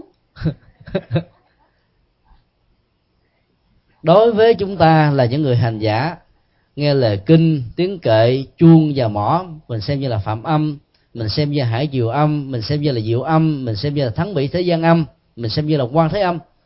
Còn những người mà chưa quen với cái đó, nghe cái đó là phiền não cho cùng ở tại Việt Nam các ngôi chùa luôn luôn bị những vấn đề khầm lên này à, các gia đình à, thuộc à, đảng là tới ở cạnh chùa đó họ thưa kiệu hoài họ nói cái chùa này là phá đám chúng tôi. Bốn giờ khuya đang ngủ ngon cái là chùa đánh chuông bon bon bon giật mình không ngủ được. Thì đem lên tòa xử rồi nói là cái chùa này nó có mấy chục năm ông mới tới ông phải chiều theo. Hoa kỳ cũng làm như thế phải không à cái, cái luật lệ thuộc về cái người ở lâu. do đó rồi họ cũng phải làm quen với cái tiếng chuông chùa thôi, chúng tôi khuyên thay vì kháng cự tiếng chuông chùa làm gì? Mỗi lần nghe tiếng chuông chùa, mình cứ nghĩ đây là cái phương pháp mà gọi là an thần. Bon, tôi ngủ ngon, tôi ngủ ngon, tôi ngủ ăn giấc, tôi ngủ không mộng mị, tôi ngủ không thức giấc. Chúng tôi đề nghị như thế. Có nhiều người không thưa ờ, chán lắm, chửi ờ, cái ông thầy thiệt thiệt là ông ác ôn. Tới ông không an ủi tôi, không có giải hòa với tôi, mà còn xúi dùng tôi là vậy mà có người về làm thử là được thiệt. Trước khi đi ngủ chúng tôi đề nghị là, cái nghe tiếng chuông đó, đây là cái tiếng an thần, đây là cái giấc ngủ an giấc, đây là cái tiếng nhẹ nhàng thư thái. Và trên thực tế, nếu thực tập là chúng ta được như thế. Cho nên cái phước đức nhiều nó nằm ở cái đức. Ở trong chữ hán đó, khi mà hai danh từ đi liền với nhau thì danh từ đứng sau là danh từ quan trọng. Phước đức là cái đức đức quan trọng. Cái đức này nó có từ cái phước hay là cái đức này nó tạo ra từ cái phước? Hay là cái đức này nó làm cho cái phước được tăng trưởng? Cái khái niệm phước đức này chúng ta có thể hiểu ở ba góc độ khác nhau. Phước và đức. Hay là cái phước tạo ra cái đức hay là cái đức nó tạo ra cái phước? Nhưng mà theo à, tiến trình tu học của Phật giáo đó thì cái đức tạo ra cái phước nó quan trọng hơn. Còn cái phước để tạo ra cái đức đó cái đức đó gọi là âm đức. Đơn giản thôi nó không có giá trị nhiều. Ví dụ như người ta khuyên chúng ta rằng là à, ráng đi anh ráng làm phước làm đức sau này để đức cho con. À, con trai đó thì hưởng à, đức à, của mẹ còn con gái thì hưởng đức của cha. Những lời khuyên như thế nó có giá trị đạo đức nhân bản cao lắm. Bởi vì có nhiều người ta không màng cho bản thân mình mà ta không chịu làm phước làm báo mà nghe nói là làm cho con mình được hưởng sau này vì thương con mình cho nên mình ráng mình làm. Nhờ vậy mà cái cộng hưởng nhân quả cả hai đều được cho nên mặc dầu đó, nó không thuộc về nhân quả, nhưng mà cái giá trị khuyến tấn nhân quả như thế nó rất là cao. Cho nên vẫn tiếp tục duy trì. Nhưng mà hành giả Phật giáo thì phải nhấn mạnh cái đức, tại vì cái đức đó nó tạo ra phước, nó nền tảng cho phước như vậy cái phước tạo ra đức. Tại vì có phước rồi ăn hoài cũng hết. Nhiều phật tử đó rất là thành công. Nhưng rồi đó, khi một trong hai người ra đi, người còn lại đó, không có công an việc làm, hưởng hoài, biết cũng hết bản chất của hưởng á, là nó sẽ tiêu. Bản khắc của ờ, bản chất của sự ờ, tấp nhóm tức là làm nhiều phước báo đó thì nó còn hoài với mình. Ở hoa kỳ này đó chúng ta có phương tiện làm phước báo một cách tình cờ thôi tức là đóng thuế đó. Ai đóng thuế cũng ngán ngẩm có khu nhà sang trọng an ninh cao đó mỗi một tháng đóng thuế tiền nhà cả ngàn đô. Nhà của mình làm ra đất của mình mua ấy thế mà mình phải đóng thuế. Người ta nói ờ, trời ơi đến mỗi tháng mà đóng tiền thuế tiền bill rồi à, tiền bảo hiểm tiền này tiền nọ không. Nếu mà tốt à, gom góp những cái này không cắt cái chùa cũng được ở việt nam. Nó tiếc à, thực ra cũng không gì đáng tiếc vì như thế là chúng ta đang góp phần vào cái an sinh xã hội ở hoa kỳ và nhiều nước phương tây nói chung. Tại vì à, ở đây người ta trích ra khoảng 80 phần trăm 90 phần trăm gì đó để cho vấn đề cái ngăn quỹ giáo dục vì giáo dục nó làm cho con người thoát khỏi à, cái vô minh về phương diện tri thức. Nó rất là cần thiết cho con người. Rồi an sinh xã hội cho những người già cho những người khuyết tật cho những người à, mất nghề mất nghiệp không có khả năng làm ăn để tránh những cái tệ nạn xã hội do bằng cùng nghèo khó mà ra. Cho nên nó cứ đến mỗi tháng mà đóng à, các cái loại tiền thuế đó thuế nhà, thuế đất, thuế an ninh, bảo hiểm thì mình phải hồi hướng công đức nó là ngày hôm nay. Tôi có được cơ hội đóng góp cho rất nhiều người trong xã hội này có những cái nhu cầu trực tiếp hay là gián tiếp. Cứ quán niệm như thế, cứ hồi hướng như thế là chúng ta đang làm phước và tạo đức đấy. Chứ còn nó trời bữa nay phải mà không phải đóng thuế đó, thì mình đã có ngàn đô để cúng chùa, tịnh luật rồi.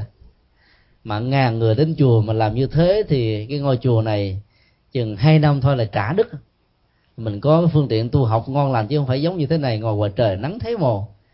Cái màu vàng màu trắng nó làm cho chói mắt quán phật một chút thành quán gà.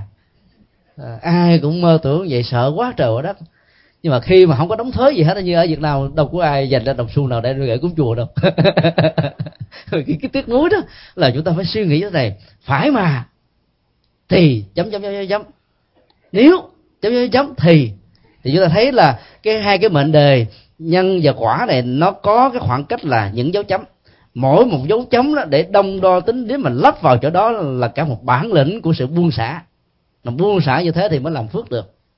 À, chúng ta sợ buông xả đó bởi vì mình làm mồ hôi nước mắt mình buông ra tiếc vô cùng phải không ạ? Nhưng mà người nữ thì dễ buông bởi vì người nữ cho con bú nè cho con ăn nè cho con học nè cho con tiền nè đi chợ búa kẹo này nọ cũng đem về cho con cho nên dễ dàng buông ra và dĩ nhiên là khi quý vị mà buông ra đó mình làm phước làm báo đó mà các chùa mà gửi cho cái bằng tán dương công đức đó, thì ráng mà đem về nhà mà thờ. Đừng có sợ làm như thế là hữu ngã làm như thế là bị dướng là như thế là bị chấp cứ đem về. Có nhiều người thầy ơi đừng ghi tên tôi. Ờ, để ẩn danh hay là vô danh? Ẩn danh cũng là một cái danh vô danh cũng là một cái danh mà để ẩn danh vô danh mà cúng chừng trăm ngàn đô cho chùa tình luật thôi, ngày hôm sau là cả thiên hạ hiếu sanh là đều biết hết á. Tại vì ta hỏi, thầy ơi, bà nào mà cúng sơm như vậy? Tôi là triệu phú, tỷ phú, tôi còn không dám cúng như thế, mà ai dám cúng trăm ngàn đô? Cái bà đó giấu dùm nhau này bí mật, nói ra là kẹt lắm á. Bí mật thì bật mí. Khi mà người ta yêu cầu bí mật là bạc mí nhiều lắm. Cho nên đó là khi quý vị làm phước báo công đức ai tán dương cứ tiếp nhận. Miễn là lỗ mũi đừng có thở phập phập phập phập phập phập phập. Cái tim đừng có thổn thức thổn thức thổn thức về. Rồi quá tay lên chán nghĩ trời bữa này sướng quá. Biết bao nhiêu người ca tụng thế này thế kia là được. Cái đó là vô ngã. Tức là làm mình không dướng bận vào thành quả làm là vô ngã thôi. Chứ không phải là làm không để tên là vô ngã. Tại sao chúng ta phải tán dương công đức? Là bởi vì ở trong một gia đình đó, giữa vợ và chồng giữa cha mẹ con cái chưa chắc đồng nhất với nhau về cách chi tiêu cái ngàn sách và trong kinh đức phật dạy đó, cái đồng tiền lương đó, mình phải chia làm bốn phần. 25 phần trăm đó, để giải quyết các cái vấn đề à, ăn mặc, ngủ nghỉ. Tức là những cái nhu yếu phẩm của xã hội. 25 phần trăm là hiếu thảo với cha mẹ. 25 phần trăm là góp vào trong ngân hàng. 25 phần trăm là làm công đức, cúng dường. Đức Phật đã khuyên chúng ta là dùng 25 phần trăm đó để làm phước đức phần lớn chúng ta hay làm không tới. Làm chừng 10 phần trăm là mình thấy là mình sơm lắm rồi, phải không à mà Đức Phật khuyên làm 25 khi mình làm đó, mình có cảm giác là mình mất đi 25 phần trăm này. Và trên thực tế là mình đang tạo ra một cái account công đức. Account này là vô hình, vô tướng. Nhưng mà mỗi khi đó, mình cần thì mình cần hồi hướng công đức thôi. Mình nói là tôi xin hồi hướng cái quả phước làm chuyện a, chuyện b cho cái ách nạn đang diễn ra như thế này được trôi qua để tôi không bị, gọi là, thất điên bát đảo, nghiêng ngã trong cuộc đời thì lúc đó đó cái phước báo công đức nó có sẵn nó sẽ được rút ra để mà xài trong tình huống chúng ta đang cần thiết. Còn nếu mà mình không có đồng góp vào trong 25% phước báo à, trong việc từ thiện xã hội thì 25 còn trại để lại trong ngân hàng à cao thông thường của chúng ta nó có thể bị tán gia tài sản như thường. Làm ăn ở thế giới phương tây trong cái cơ chế thị trường xung đột và loại trừ không thương tiếc giữa các công ty lớn và các công ty nhỏ các tiểu thương chết dần dần các đại thương trở thành các triệu phú và tỷ phú. Nó là một cái thương trường mà chưa từng thấy. Trước đây người ta đi xăm lăng để tìm kiếm giá trị kinh tế. Bây giờ không cần đi xăm lăng. Bây giờ chỉ cần toàn cầu hóa và kinh tế. Các quốc gia nhược tiểu sẽ phải trở thành nô lệ về, về cái giá trị à, thương mại và kinh tế ở hai quốc gia này khác nhau.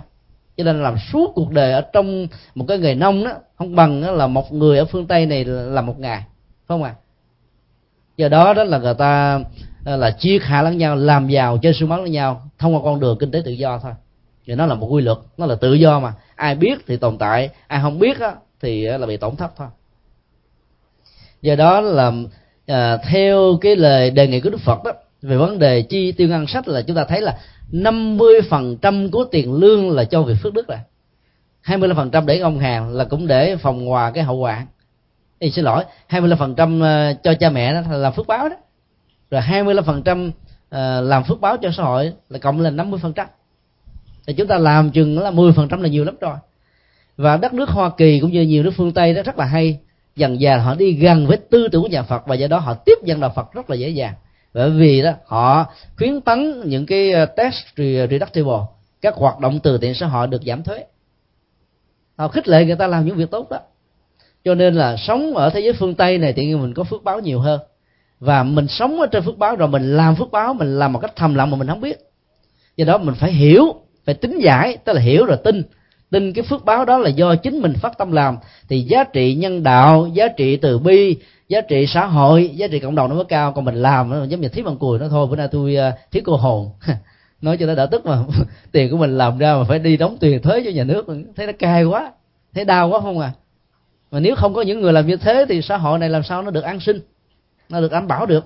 Do đó đừng tiếc mà đến ngày mà lãnh lương ra là mình phải biết là ngày hôm nay thay gì ở Việt Nam tôi phải đi đến chùa A, chùa B, chùa C, các phương tiện xã hội từ thiện. Tôi đi ờ, góp phần công đức bây giờ là nhà nước góp giùm mình. Họ đi làm giùm mình công việc đó. Thì mình phải phát tâm mà hồi hướng như vậy đó. Thì cái phước báo nó mình tăng trưởng mặc dù mình không mong cầu nhưng mà nó vẫn diễn ra một cách rất là tự nhiên. Để tạo ra cái phước được lâu dài đó thì mình phải có được cái đức đức á, đối với phật giáo thì nhiều lắm. Chúng tôi xin nêu ra bốn đức căn bản mà các hành giả tịnh độ tông đều đều biết đều học. Đó là danh hiệu của bốn vị bồ tát lớn. Đại trí dân thù đại hạnh phổ biền đại hạnh phổ hiền đại bi quan thế âm đại lực đại thế chí. Thì mỗi một vị bồ tát như vậy là một biểu tượng một đức rất là quan trọng mà các hành giả chúng ta không thể nào bỏ qua muốn được thẻ xanh rồi từ thể sanh trở thành cư dân tịnh độ bắt thối chuyển đó là chúng ta phải gieo trồng bốn loại đức này. Còn chỉ có niệm phật rồi lại phật không mà không làm những thứ này là giàu có nhất tâm bất loạn cũng không đảm bảo, không đảm bảo lắm. Cho nên đó, chúng ta phải à, thực tập đại trí. Trí tuệ đó, nó làm cho mình khai thông mọi nỗi khổ niềm đau trong cuộc đời. Trí tuệ thì có nhiều dạng. Điều đầu tiên đó là mình phải lý giải hiểu biết, nhận định, đánh giá, phân tập thái độ vào quyết đoán của mình trên chiều kích của nhân quả. Là nhân quả phải là nhân quả hình học. Không gian chứ không phải nhân quả hình học mặt phẳng. Giết con gà chứ sao vì con gà giết? Nó không phải là vậy. Là hiểu nhân quả, lý giải trên nhân quả, ứng xử vấn đề trên nhân quả là chúng ta đang có trí, là chúng ta đang gieo trồng trí, là chúng ta đang phát triển trí cái thứ hai đó, chúng ta phải biết rằng là mọi sự vật hiện tượng trong cuộc đời này không bao giờ có nguyên nhân khởi thủy về đầu tiên. Dầu đó là thượng đế, dầu đó là đất giờ đó là nước giờ đó là gió giờ đó là lửa giờ đó là vật chất giờ đó là tâm. Tất cả mọi triết học duy duy tâm, duy vật, hay là duy cái gì đi nữa, cũng đều là thiên kiến, đều là biên kiến, đều là giới hạn, đều là một chiều. Đạo phật là duyên khởi, tức là chấp nhận, lý giải mỗi sự vật hiện tượng trên chiều kích đa chiều tác động tương tác và nó hình thành, phát triển, tồn tại, mất đi rồi để tạo thành ra một tiến trình của một cái mới.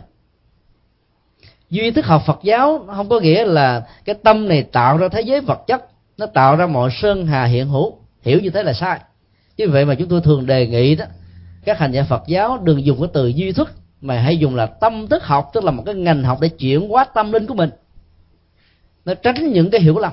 Vì ngày xưa ta nói là cái vai trò của nhận thức nó quan trọng. Thế là ta nói cái gì đó quan trọng nhất là dùng chữ duy. Mà trong cái bối cảnh triết học hiện đại mà nghe nói cái duy ta sợ lắm. Duy đó là một chiều. Duy vật là những cái ông hết sức là cực đoan cái cho là vật chất là à, thủy tổ của mọi thứ. Chủ nghĩa vật chất mà là thủy tổ của mọi thứ thì còn gì nữa rồi đó mà đạo đức tâm linh là thứ yếu. Và do đó là biết bao nhiêu là khổ đau nó có thể có mặt từ những cái quan niệm thiển cận như thế. Do đó đó là lý giải trên dương khởi được gọi là có trí tuệ.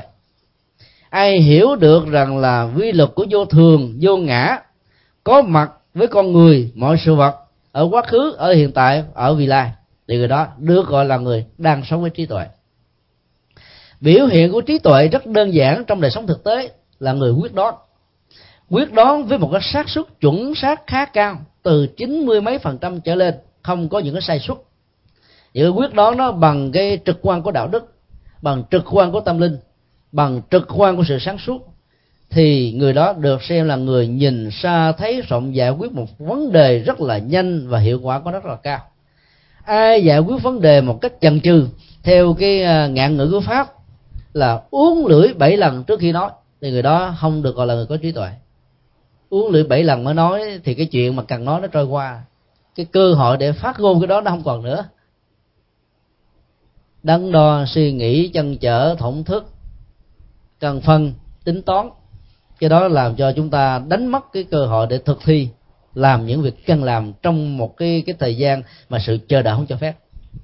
Do đó đó, theo đạo phật đó, mặc dù sự cẩn trọng là quan trọng, nó có giá trị quyết đoán về thành công. Nhưng mà cẩn trọng quá mức đến 7 lần á, nếu hiểu theo nghĩa đen, thì không ai làm được việc gì hết á. Người đó sẽ dè dặt, rụt rè e thẹn. Bản lẽ mà cái đó nó làm, nó thuộc về cái phạm trù của tự ti. Là một loại phiền não, tức là một cái tôi bị xì xẹt. Chúng tôi thường à, sánh ví cái tôi đó nó có hai chiều kích. Chiều kích thứ nhất là một cái bánh xe được trương phần tức là mình bơm hơi nhiều quá. Thì khi chạy, cái độ dần của nó cao lắm. Thì chạy thời gian nó nổ lớp bể bánh xe. Tai nạn giao thông dẫn đến cái chết là chuyện có thể xảy ra. Còn trường hợp thứ hai, cái bánh xe nó bị xì xẹp đến nó không còn một cái hơi nào nằm ở trong cái ruột của nó thì giờ người ta có làm liều người ta lái tới phía trước thì à, cái, cái nó vẫn chạy. Nhưng mà chạy là nó hư chiếc xe hư hết tất cả một bộ phận. Cho nên á cống cao ngã mạng nếu được quan niệm như là một cái bánh xe quá đầy khí ở trong đó thì cái sự tự ti do dự chần chừ nó là một cái bánh xe không hề có hơi có khí. Do đó cả hai đều là hai thái cực không dẫn chúng ta đi tới đâu. Kết quả không bao giờ đạt được như ý muốn chính vì thế mà à, cái cái trí tuệ nó giúp cho chúng ta quyết đoán vấn đề một cách có kết quả rất là nhanh. Mà làm sao để chúng ta có được cái đó? Automatic bằng nhân và quả trong đầu. Tập riết rồi nó quen. Sự khác biệt giữa trí thức và và và và trí tuệ nằm ở chỗ đó. Trí thức đó là kết quả của giáo dục, hoặc là kết quả của chủ kinh nghiệm, hoặc là tự suy nghiệm bản thân thông qua các cái quy luật của tư duy quy nạp diễn dịch, tổng hợp loại suy trong cái đó, trí tuệ đó thì không nhất thiết phải phát sanh từ những cái này. Mà phần lớn là nó là cái kết quả của một đời sống đạo đức trên nền tảng đó, trạng thái định và an thân, an tâm nó có mặt. Cho nên con người sáng suốt, quyết đoán, giải quyết là các vấn đề một cách rất là nhanh chóng và có kết quả cao. Những người được gọi là bác học hay là những nhà à, sáng tạo trong cuộc đời này có thể là một đại tri thức có thể là vĩ nhân về tri thức nhưng vẫn có thể được gọi là một người vô minh nếu họ không lý giải trên nhân quả không giải quyết trên duyên khỏe không hiểu được vô thường vô ngã. Chúng ta nhớ là nhà khoa học gia đầu tiên đặt chân ở trên mặt trăng đã làm một cái động tác. Amen. Lạy chúa chúa đã cứu con được sống. Cho đó là gốc rễ của nó sợ hãi và bởi vì từ nhỏ đó, những người theo thiên chúa giáo, với gốc rễ là do thái, đã từng được dạy rằng là chúa tạo dựng ra sơn hà vũ trụ. Mạng sống của con người là một ăn sủng hay là một tặng quà của thượng đế. Cho nên khi mà mình ho đó, thì người ta phải kêu mình amen, là lại chúa, vì ta nói là cái cái cái cục này nè, kêu bằng cục gì? Cục nước gỗ hay cục gì đó? À cái trái gì đó, đại khái mà nếu mà nó kẹt lại là cái hơi thở không ra vào nữa, mình chết. Là do vì chúa cứu cho nên là cái cục này nó không có đè cái thanh quản cho nên mình sống được. Người ta đã gieo rắc những cái niềm tin sai lầm như thế trong một cái giai đoạn cách đây mấy chục thế kỷ khi mà tri thức về khoa học, kiến thức về y học chưa có. Người ta thấy đó là một chân lý. Cho nên dần già rồi nó được đào thai, tái sanh là qua vài chục kiếp khác nhau. Các hạt giống và dữ liệu dân hóa và niềm tin này nó đã có sẵn trong đầu cho nên giàu trở thành một khoa học gia nhưng mà vẫn có niềm tin rằng là mình còn sống còn trên mặt trăng đó là nhờ thượng đế cứu. Mà trên thực tế là do vì mình à, là có những cái phương tiện khoa học hiện đại. Cho nên mình tồn tại trên một cái trạng thái chân không.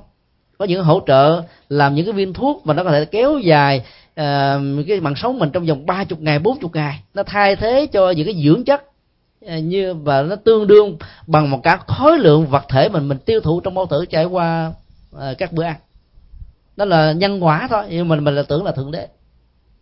Do đó đó những quan niệm lý giải như thế vẫn chưa được xem là người có trí tuệ mặc dù họ là đại trí thức. Làm được như vậy chúng ta đang gieo trọng đức của bồ tát chân thù và chúng ta trở thành bồ tát chân thù trong đời sống thực tế. Thứ hai đó là đại hạnh phổ hiền. Đại hạnh là hạnh lớn. Hạnh lớn là người rộng lượng người độ lượng người bao dung người hùng. Với anh, anh hùng rôm anh hùng rôm là những người dân anh chị ở ngoài giang hồ chúng tôi đã ba năm nay tiếp xúc với ờ, các trại giam. Và có cơ hội giảng cho trại giam ờ, lớn nhất của tỉnh bến tre, một tám trăm năm mươi người. Ngồi cũng ngoài trời nắng như thế này, nóng hơn cái này nữa. Ở Việt Nam là 38 độ. Thì ờ, phần lớn những người đó đó luôn luôn có một cái tâm lý làm anh chị.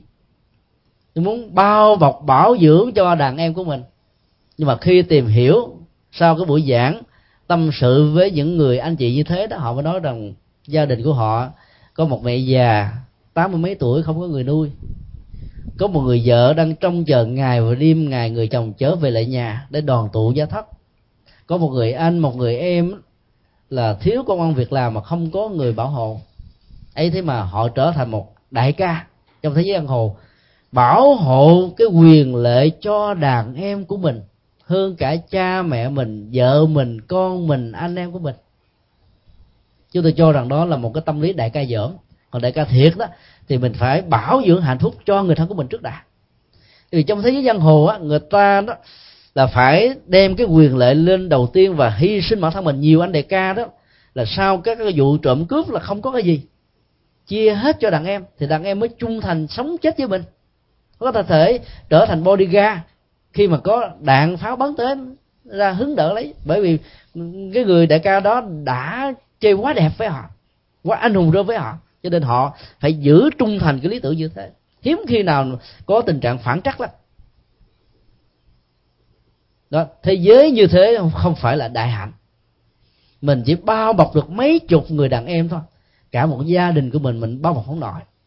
Cả một cái quần thể xã hội mình không làm một điều gì tốt cho họ cái độ lượng đó là độ lượng rất là thấp. Cho nên thay vì mình bưng bít đem cái quyền lợi cho một số thiểu số thì hãy mang đến cho đại cộng đồng. Đức phật ra đời được tuyên dương ở trong kinh, dù là bali hay là đại thừa. Sự ra đời đó là mang lại lợi cho số đông. Ở đây là một cái tuyên ngôn rất tương đối mà rất là thiết thực. Ngài không nói là cho tất cả. Ai nói tất cả là người đó lý tưởng hóa. Và cái gì lý tưởng hóa là cái đó không có mặt ở trong cuộc đời này cho số đông đó, bởi vì có nhiều người vẫn không chấp nhận chân lý của đức phật. Thậm chí đệ tử ngài vẫn chống ngài như thường thôi.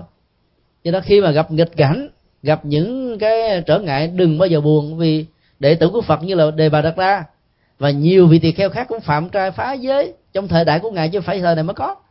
Là nhiều đệ tử, mặc dù nhân danh là phật tử mà vẫn làm chuyện trời đất khởi không. Mà dù đại đa số là làm việc tốt, là được chuyển hóa, mang lại lại cho cuộc đời. Tại vì cái cá tánh, cái nghiệp lực Ờ, và những cái căn duyên không lành đã làm cho họ trở thành là nạn nhân của thói quen của họ. Do đó, chúng ta phải biết là đại hạnh phải là sự độ lượng, phải rộng lượng, phải tha thứ, phải bao dung. Ôm người khác, ôm sự khác biệt, dung chứa được sự khác biệt, viên thông vô ngại. Thì như thế mới được là đại hạnh. Còn nếu như mình chỉ biết đấu tranh cho một cái gì đó, một cái nhỏ thôi mà không cho một cái đại thể, chúng ta chỉ là tiểu hạnh à đại thừa và tiểu thừa phải được nhận định đánh giá trên tâm lượng hơn trên là màu da, trên địa dư. Sẽ là một sai lầm nếu chúng ta thấy các nhà sư quán y nam tông là tiểu thừa. Nói như thế là gieo nghiệp, nhận được như thế là sai lầm, thiếu nhân quả, thiếu trí tuệ. Và cho rằng những người mặc áo như thế này là đại thừa. Đâu đúng. Đại thừa là cái tâm lượng lớn, bao dung là đại hạnh như là một tác bổ hiền có 10 cái nguyện mà quý vị đã từng đọc ở trong các nghi thức tụng niệm của tịnh độ tông. Đại bi quan thế âm. Để là phải gọi là đại từ bi. Người ta nhấn mạnh cái phần bi là bởi vì bi đó nhỏ lên khổ đau. Thường á chúng ta chỉ biết á, là bồ tát quan thế âm mang lại niềm vui đó thông qua sự nguyện cầu. Ví dụ mình cầu gì được đó mình cầu ở trong khổ nạn cầu uh, trai cầu gái cầu khó khỏi nạn lửa nước giặc tài sản cướp giật nạn vua quan à, nạn hoàn cảnh môi trường không thuận lợi được gọi là thất cầu. À, hay là nhị cầu tức là cầu con trai cầu con gái. Hoặc là ở các vai trò địa vị xã hội khác nhau đó thì bồ tát quan thế âm có 32 ứng thân. Chúng ta cầu theo từng ứng thân của bồ tát là nữ thì chúng ta cầu bồ tát với hình thức là mẹ hiền. Là người nam á, thì chúng ta cầu bồ tát với bao hai tướng tốt 80 vẻ đẹp là những ngày làm chính trị thì chúng ta cầu vào tóc quan tham qua hình thức là một thủ tướng, tể tướng tức là thủ tướng. Hay là bà la môn, hay là nhiều vai trò vị trí khác nữa.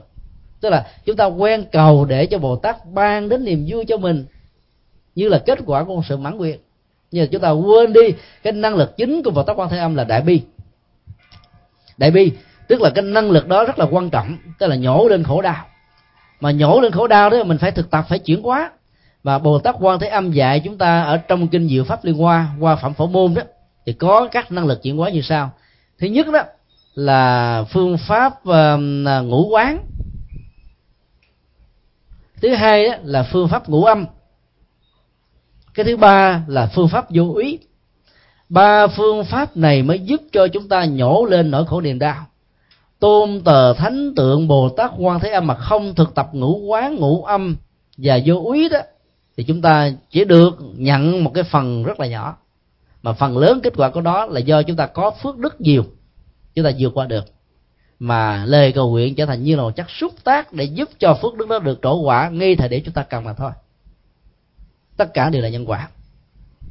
Còn đại lực đại thế chí đó, nó giúp cho mình có được cái bản lĩnh, có được cái dũng khí, có được cái vô ý, có được cái năng lực bền bỉ, có được sự tinh tấn không lui sụp có được một sự vươn tới phía trước với một cái niềm tin rất là vững chãi rằng là các nỗ lực về thiện, về tâm linh, về đạo đức, về phước báo, về công đức, chắc chắn nếu không mang lợi ích cho đại đa số thì cũng mang lợi ích cho một thiểu số nào đó. Và nó không gieo bất kỳ một nghiệp xấu nào. Thì như vậy là tu tập bốn đức đại trí, đại hạnh, đại bi, đại lực đó, thì chúng ta sẽ có phước vô lượng. Chúng ta sẽ có phước hà sa và đây là cái cái tiêu chuẩn thứ hai để vãng sanh về tây phương tịnh độ với tư cách là một cư dân có thể sanh. Cái thứ ba là nhân duyên nhiều. Nhân duyên nhiều á, thì có nhiều người có nói là gieo duyên. Ví dụ ở việt nam đó, cứ mỗi cái ngày rằm rớn như rằm tháng giêng, tháng tư, tháng bảy, tháng mười, các chùa tổ chức các tiệc chay ăn miễn phí. Từ một giờ trưa đến 3 giờ chiều, tùy theo không gian của chùa tùy theo đối tượng mà có chùa đó phục vụ được 500 người, 2.000 người, 3.000 người hết đợt này đến đợt khác cứ mỗi một đợt ăn là 10 phút hết 10 phút đó là một đợt ăn khác. Và ta ăn như vậy đó thì ở trong chùa gọi là gieo duyên với tam bảo. Và có nhiều người ngày 30 Tết hay là những ngày Tết đó, đến chùa lấy một trái tắc lấy một trái quýt lấy một trái dừa lấy một trái cam lấy một cái gì đó trên bàn thờ đem về nó để nó gieo duyên phước báo lấy của chùa đó gieo duyên gì ngày 30 các chùa Việt Nam cho chính điện sạch sành xanh. Không còn qua thơm của lạ nào hết trơn. Cúng Phật mới được có mấy tiếng đồng hồ là hết trơn. Tức là chúng ta là phá mỹ quan của chùa mà nó là gieo duyên với chùa. Thì cũng được. Tại vì mình nghĩ rằng là ở trong chùa mọi thứ đều là phước mọi thứ là đều là đức. Cho nên mang cái đó về nhà đó là phước báo nhiều công đức nhiều. Không có đâu. Đó là, là mang nợ về đó đem chế tắc về về nhà là mốt phải cúng lại cái gì khác đó. Cho nên đó muốn gieo duyên với chùa tức là mình tạo phước báo tạo công đức và đem phật về nhà thông qua sự hành trì đem phép về nhà thông qua sự hành trì đem tăng về nhà thông qua sự hòa hợp thông qua sự tu tập để mang hạnh phúc cho cả gia đình. Thì cái đó chính là à, gọi là gieo nhân duyên. Bản chất của nhân duyên đó là điều kiện. Nhân duyên nhiều đó thì nó gồm có ba yếu tố là môi trường tốt thời điểm tốt, bạn hữu tốt. Mình có được cái nguyện tốt mà không có môi trường tốt làm sao mà tu? Phải không à? Nhưng mà có một số tình huống chính cái nghịch cảnh á, lại là một môi trường tốt. Chúng tôi được biết rất rõ và chính vì vị là những nhân chứng trong thời gian ở đảo hoàn hoàn cảnh điều kiện khó khăn. Ấy thế mà ai cũng nơm nước và thao thức ngày và đi làm sao có được cái ngôi chùa để mà tu? Và xây chùa rất là nhanh. Mặc dù lúc đó không có đồng xu nào để xài. Phải đi làm thuê, làm mướn, cài. Cài như là trâu, cài như là bò, cài ngày, cài đêm. Cài đủ thứ hết để dành dụm chất chiêu từng đồng, từng cắt để cắt lên các ngôi chùa.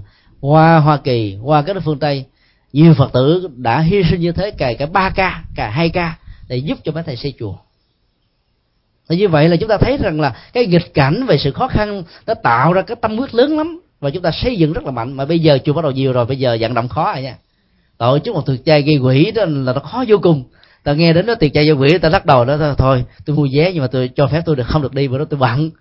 Vì tôi đã lỡ hứa cái gì đó trước rồi. Riết rồi mình đi đâu mình cũng nghe những tiệc chay nhưng mà nếu không có tiệc chay sao các chùa nổi phải không à cho nên mình phải ráng mà tạo những phước đức. Không sao. Lâu lâu cứ nghĩ rằng là thôi thay vì mình bỏ ra một bữa ăn uh, À, uh, McDonald hay là đi ăn à, burger King burger hay là tới chỗ đâu đó thì giống như mình đâu mình bỏ ra có một cử ăn thôi là mình có thể đóng góp được. Thì nhiều quá đôi lúc mình cũng sợ. Nhưng mà đừng có sợ bởi vì cái đó nó cũng không đi tới đâu. Thì như vậy là cái môi trường tốt đó nó bao gồm cả thuận duyên và nghịch cảnh. Thuận duyên đó thì làm cho mình làm việc tốt dễ dàng hơn mà nghịch cảnh đó đôi lúc đó nó, nó tạo một cái động lực để chúng ta phát tâm nhưng mà có những trường hợp khi mà môi trường tốt quá rồi điều kiện đầy đủ quá rồi người ta lại không làm. Nhiều nhà văn nhiều nhà triết học nhiều nhà à, tư tưởng lớn ở Việt Nam trước năm 15 sáng tác nhiều lắm. Nhưng mà qua Hoa Kỳ rồi không thấy có tác phẩm nào hay. Thì môi trường này nó đầy đủ quá như chất xúc tác đó cái tâm thức đó tôi cảm thấy nó hài lòng rồi. Không còn cái bức xúc gì để mà sáng tác để phản ánh để ờ, thế này thế kia nữa. Rồi lúc ở trong môi trường tốt người ta bị lui sụt nhiều hơn là ở trong cái môi trường nghịch đây là một cái sự kiện. Như vậy môi trường tốt á, không có nghĩa là thuận duyên hay là nghịch duyên mà là cái nơi mà tâm bồ đề chúng ta được phát triển sự tu học chúng ta được thăng tiến tâm linh chúng ta được ừ, ngày càng gia tăng đạo đức ngày càng à, có mặt phước báo hạnh phúc an lành này còn có. Còn đạo tràng nào nơi nào đó mà nó không có những yếu tố này thì không phải là môi trường tốt. Cho nên thuận và nghịch không phải là quan trọng mà quan trọng là những giá trị có được từ sự thuận và nghịch này cái thứ hai là thời điểm tốt. Lịch sử và các biến cố trong các giai đoạn lịch sử đó, nó tạo ra những khúc quanh. Khổ đau hay là hạnh phúc nó từ những cái khúc quanh này. Mỗi một cái chính thể đi ngang qua, nó tạo ra một khúc quanh của lịch sử. Và chúng ta tạm gọi nó là những biến cố. Trong những cái thời điểm thuận lợi đó thì chúng ta có thể làm được nhiều việc hơn. Quốc gia nào mà lâm vào cái cảnh mà chiến tranh tan tóc nam bắc phân tranh à, lòng người ly tán kẻ phương trời này người phương hướng khác trong và ngoài trước và sau. Thuận và nghịch bạn và thù chắc chắn phải có mặt. Và trong một cái quá cảnh như thế đó thì cái cộng nghiệp của hận thù cộng nghiệp của hoài nghi cộng nghiệp của um, của phân chia cộng nghiệp của đấu tranh cộng nghiệp của um, thanh toán lẫn nhanh nó dày đẩy và do đó Phật giáo Việt Nam của chúng ta đã trải qua những cái thời kỳ chiến tranh như thế. Phật giáo chia năm xẻ bảy, giáo hội này, giáo hội khác, Phật tử này, Phật tử nọ, trong và ngoài. Người ta tặng nhau các chiếc lớn cối, tặng nhau những chiếc nón sắt nó nặng nặng triệu mà không có chỗ xài đâu mà cũng tặng. Nhiệt tình quá, tặng cho nhau. Chúng ta phải học theo nhà Phật đó. cái này chúng tôi không có chỗ để chứa đựng. Thôi xin quý vị vui lòng mang về. Đó là lời Phật dạy. Ai tặng quà mình mà mình thấy không có nhu cầu, thì mình hoàn trả lại cho chủ nhân. Chứ đừng có ráng mà đeo trên đầu để chứng tỏ rằng tôi không phải cái đó. người ta sợ quá cho nên người ta phải chứng tỏ, mà càng chứng tỏ càng rơi vào cái bẫy. Do đó, người phật tử chỉ đội tam bảo trên đầu. Đội phật đội pháp đội tăng đội an vui đội hạnh phúc đội pháp môn đội tu tập đội hành trì đội công đức đội phước báo đội tâm linh. Còn tất cả những cái ngoài cái đó là không nên đội thì lúc đó đó, chúng ta mới thấy rằng là trong một cái thời điểm nghịch, chúng ta vẫn có thể tu tập được. Mặc dù chúng ta biết là nó thuận điểm nó, cái tu nó thăng tiến nhiều hơn ví dụ như là ngày chủ nhật thì quý vị mới có được cái cái cái thời điểm tốt để về chùa, tham dự khóa tu tại chùa chùa tịnh luật như thế này. Chứ còn ngày thứ hai đến ngày thứ sáu giờ có muốn, có lòng đi nữa cũng không làm được. Do đó đó, cái ngày cuối tuần được xem như là thuận lễ cho hành trì. Ở trong các công xưởng nơi làm ăn buôn bán đó, ngoài những cái giờ mà làm căng thẳng đó, những lúc giải lao chúng ta vẫn có thể tạo ra thuận duyên được. Tạo ra một cái góc không gian tâm linh nhỏ, thay vì ờ, ngồi nghĩ giải lao, chúng ta tụm ba, tụm bảy ngồi nói này cái nọ. Quý vị có tí bét bộ, hít thở. Ai là hành giả tịnh độ tông? Cứ niệm phật, trì chú. Ai là hành giả có thiền? Cứ đi hít thở thật sâu, nhẹ nhàng, thư thái, từng bước thảnh thơi. Thiết lập chánh niệm tỉnh thức, tịnh độ tông thì nhất tâm bất loạn mật tông thì tam nghiệp tương ưng, thanh tịnh. Ai hành giả nào thực tập theo môn đó? Thì lúc đó cái thời điểm mặc dù căng thẳng, nó vẫn trở thành rất là tươi mát. Và sau 4 giờ làm việc, hoặc là sau một khoảng thời gian làm việc, chúng ta phải thực tập như vậy thì lúc đó là về nhà không có căng thẳng nữa. Chứ bằng không về nhà mang cả bánh bao chiều, mang cả cái chùa bà đanh, mang bả, mang cả khối băng hay là mang cả lửa về nhà sinh hoạt gia đình không còn nữa. Vợ hỏi không thèm trả lời, chồng hỏi không thèm ừ không thèm hử, con hỏi không thèm. Cứ lắc đầu vào cho phòng, dán mặt vô cái cái tivi. Sống trong thế giới riêng của mình, lãnh cảm, lạnh cảm, rồi bao nhiêu bế tắc bắt đầu có mặt. Là bởi vì chúng ta không thấy được cái thời điểm thuận và nghịch lúc nào sử dụng cái gì thì nó có giá trị lúc nào không sử dụng cái gì thì nó được thăng tiến. Do đó nó nhân duyên nhiều là biết tận dụng được thời điểm. Và cái thứ ba là bạn hữu tốt. Bởi vì á, giao lưu tiếp xúc với những quần chúng mà nếu không biết cách á, thì chúng ta mang phiền não về nhà mang rắc rưởi về nhà mang nỗi đau về nhà. Bạn hữu tốt á, ở trong phật giáo được gọi là thiện hữu tri thức. Tất cả những người đồng tu đều là những thiện hữu tri thức với điều kiện là tu đúng phương pháp. Thiện tri thức là quan trọng, chứ còn ờ, người có tri thức thì nhiều lắm. Mà tri thức mà không đúng là chấp trước với nhau, ngồi lại là đấu đá với nhau thôi. Ý thức hệ này, ý thức hệ ghi cái nón này, nón nọ là xa nhau, nghìn trùng, gần nhau mà không bao giờ gặp được nhau. Cho nên phải là tri thức thiện, mà tri thức thiện cái là tri thức của sự tu tập, tri thức của sự chuyển hóa, tri thức của hành trì. Và người như thế thì được gọi là bạn hữu, là pháp hữu, là liên hữu, là tông hữu và do đó đó là bạn hữu tốt là điều rất là quan trọng. Chúng ta mỗi khi có nỗi khổ niềm đau đó, đừng bao giờ ném vào lòng. Có nhiều người đó, có thói quen tâm lý, vi tế, giấu kỹ, giấu kín lắm. Ở trong nhà, ở trong tâm có thể có nỗi đau, bên ngoài nhà không ai biết hết trơn. Ém đó ém dữ lắm. Mà nghĩ như vậy là mình vượt qua được nỗi đau. Không có, mình khóa nó đau lại chỗ thôi. Còn vượt qua nỗi đau, phải phá vỡ nó đi. Chứ khóa nó lại thì nhốt đó mà nhốt nó đến lúc nào nó cũng bùng nổ thôi. Đất nước dở bờ. Cho nên là không nên ém nỗi đau mà hãy xả nỗi đau xả nỗi đau bằng cách là nghĩ rằng nó là vô thường nó là chống chánh. Rồi mọi việc trôi qua cho nên không ai dạy gì mà giữ nỗi đau.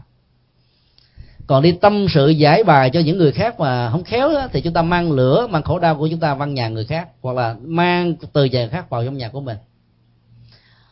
Làm việc ở công xưởng những căng thẳng của công việc làm ăn của những thách tố của uh, uh, những cái uh,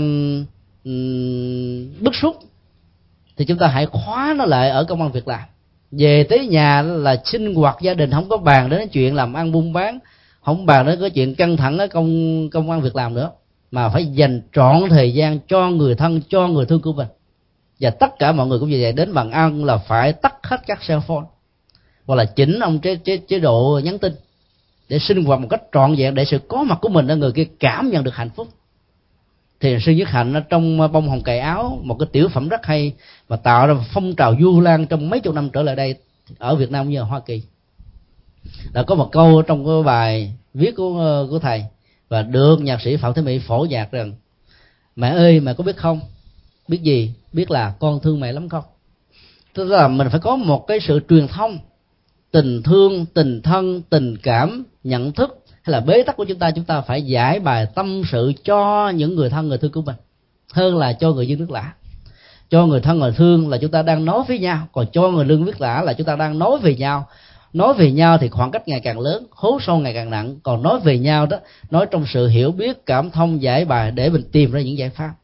Cho đó nó mới giải quyết vấn đề trên nền tảng nhân quả và lâu dài cũng như là dứt khoát được. Do đó đó khi mà mình có thể giải bài tâm sự, thì cái cái cơ chế của đè nén ức chế nó được giải phóng. Thì cái người đó đó có thể là bế tắc với mình, có thể là cái cúc với mình, thì trở thành là một bạn hữu tốt, là một thiền hữu tri thức, là một liên hữu, là một pháp hữu. Thì đây là cái cái khuynh hướng mà chúng ta gieo trồng nhân duyên nhiều. Chứ phải nhân duyên nhiều là bạ đâu là làm đó, ai mời đâu ghé mặt đó. Ở chỗ họ cờ tướng mời cũng ghé hội đánh bài cái sắc mời cũng ghé. Hội vui chơi giải trí cũng ghé đó là nhân duyên nhiều gieo nhiều nhân nhiều duyên cái đó là thôi đổ nợ. Nhiều nhân duyên có nghĩa là môi trường làm sao cho nó có an vui hạnh phúc. Thời điểm làm sao cho nó được uh, niềm vui. Bạn hữu làm sao để cho nó giải quyết được những cái nỗi đau. Thì như vậy là chúng ta gieo trồng nhân duyên nhiều. Nói tóm lại đó ba yếu tố căn bản mà một hành giả tịnh độ tông có thể có được một cái thường trú nhân ở trên tây phương cực lạc. Đó là căn lành nhiều là phước đức nhiều và nhân duyên nhiều. À, kính chúc tất cả các hành giả đạt được những uh, giá trị như vừa nêu. Và đây là điều mà đức phật nói ở trong kinh a di đà. Ở trong kinh a di đà chúng tôi xin lặp lại. Không hề dạy tha lực mà chỉ dạy tự lực. Không hề dạy cầu nguyện mà chỉ dạy phát nguyện không hề dạy chúng ta tin tưởng vào các cái ờ, niềm tin thông thường mà dạy chúng ta tin vào chân lý tin vào à, tự giác tin vào nhất tâm bất loạn tức là cả một tiến trình hành trì một một tiến trình hành trì. Do đó đó chúng ta phải vượt qua được cái thói quen làm ít mà muốn có kết quả nhiều. Thì thường các vị hành giả cũng vì phương tiện mà phải nói với chúng ta là làm thế này là được, kết quả rất là cao. Nhưng mà trên thực tế nếu mà không có làm á, là không bao giờ đạt được hết á. Cho nên nó ngoài cái niệm phật, ngoài niệm danh hiệu của ngài thì chúng ta phải gieo trồng thêm những cái phương pháp như vừa nêu. Ngoài ra còn có phương pháp quán tưởng trong kinh a di đà nữa, vì vị cần phải thực tập. Thì cái kết quả mà đạt được thế sanh nó không phải là hai năm, không phải là hai tháng, không phải là hai ngày, không phải là hai tiếng mà nó có thể tích tắc nó đạt được liền. Và cái đó là cách thức thiết lập tịnh độ ở hiện tiền mà khi ở hiện tiền đó, ở trong tâm ở trong gia đình ở nơi công sở ở nơi việc làm ở mọi thứ mà chúng ta đã có được một tình độ có căn lành nhiều phước đức nhiều nhân duyên nhiều đó thì cái chuyện mà giảng sanh tây phương là chuyện chắc chắn phải diễn ra thôi. Đó là cái điều mà chúng ta phải tin. Mời à, tất cả cùng à, hồi hướng.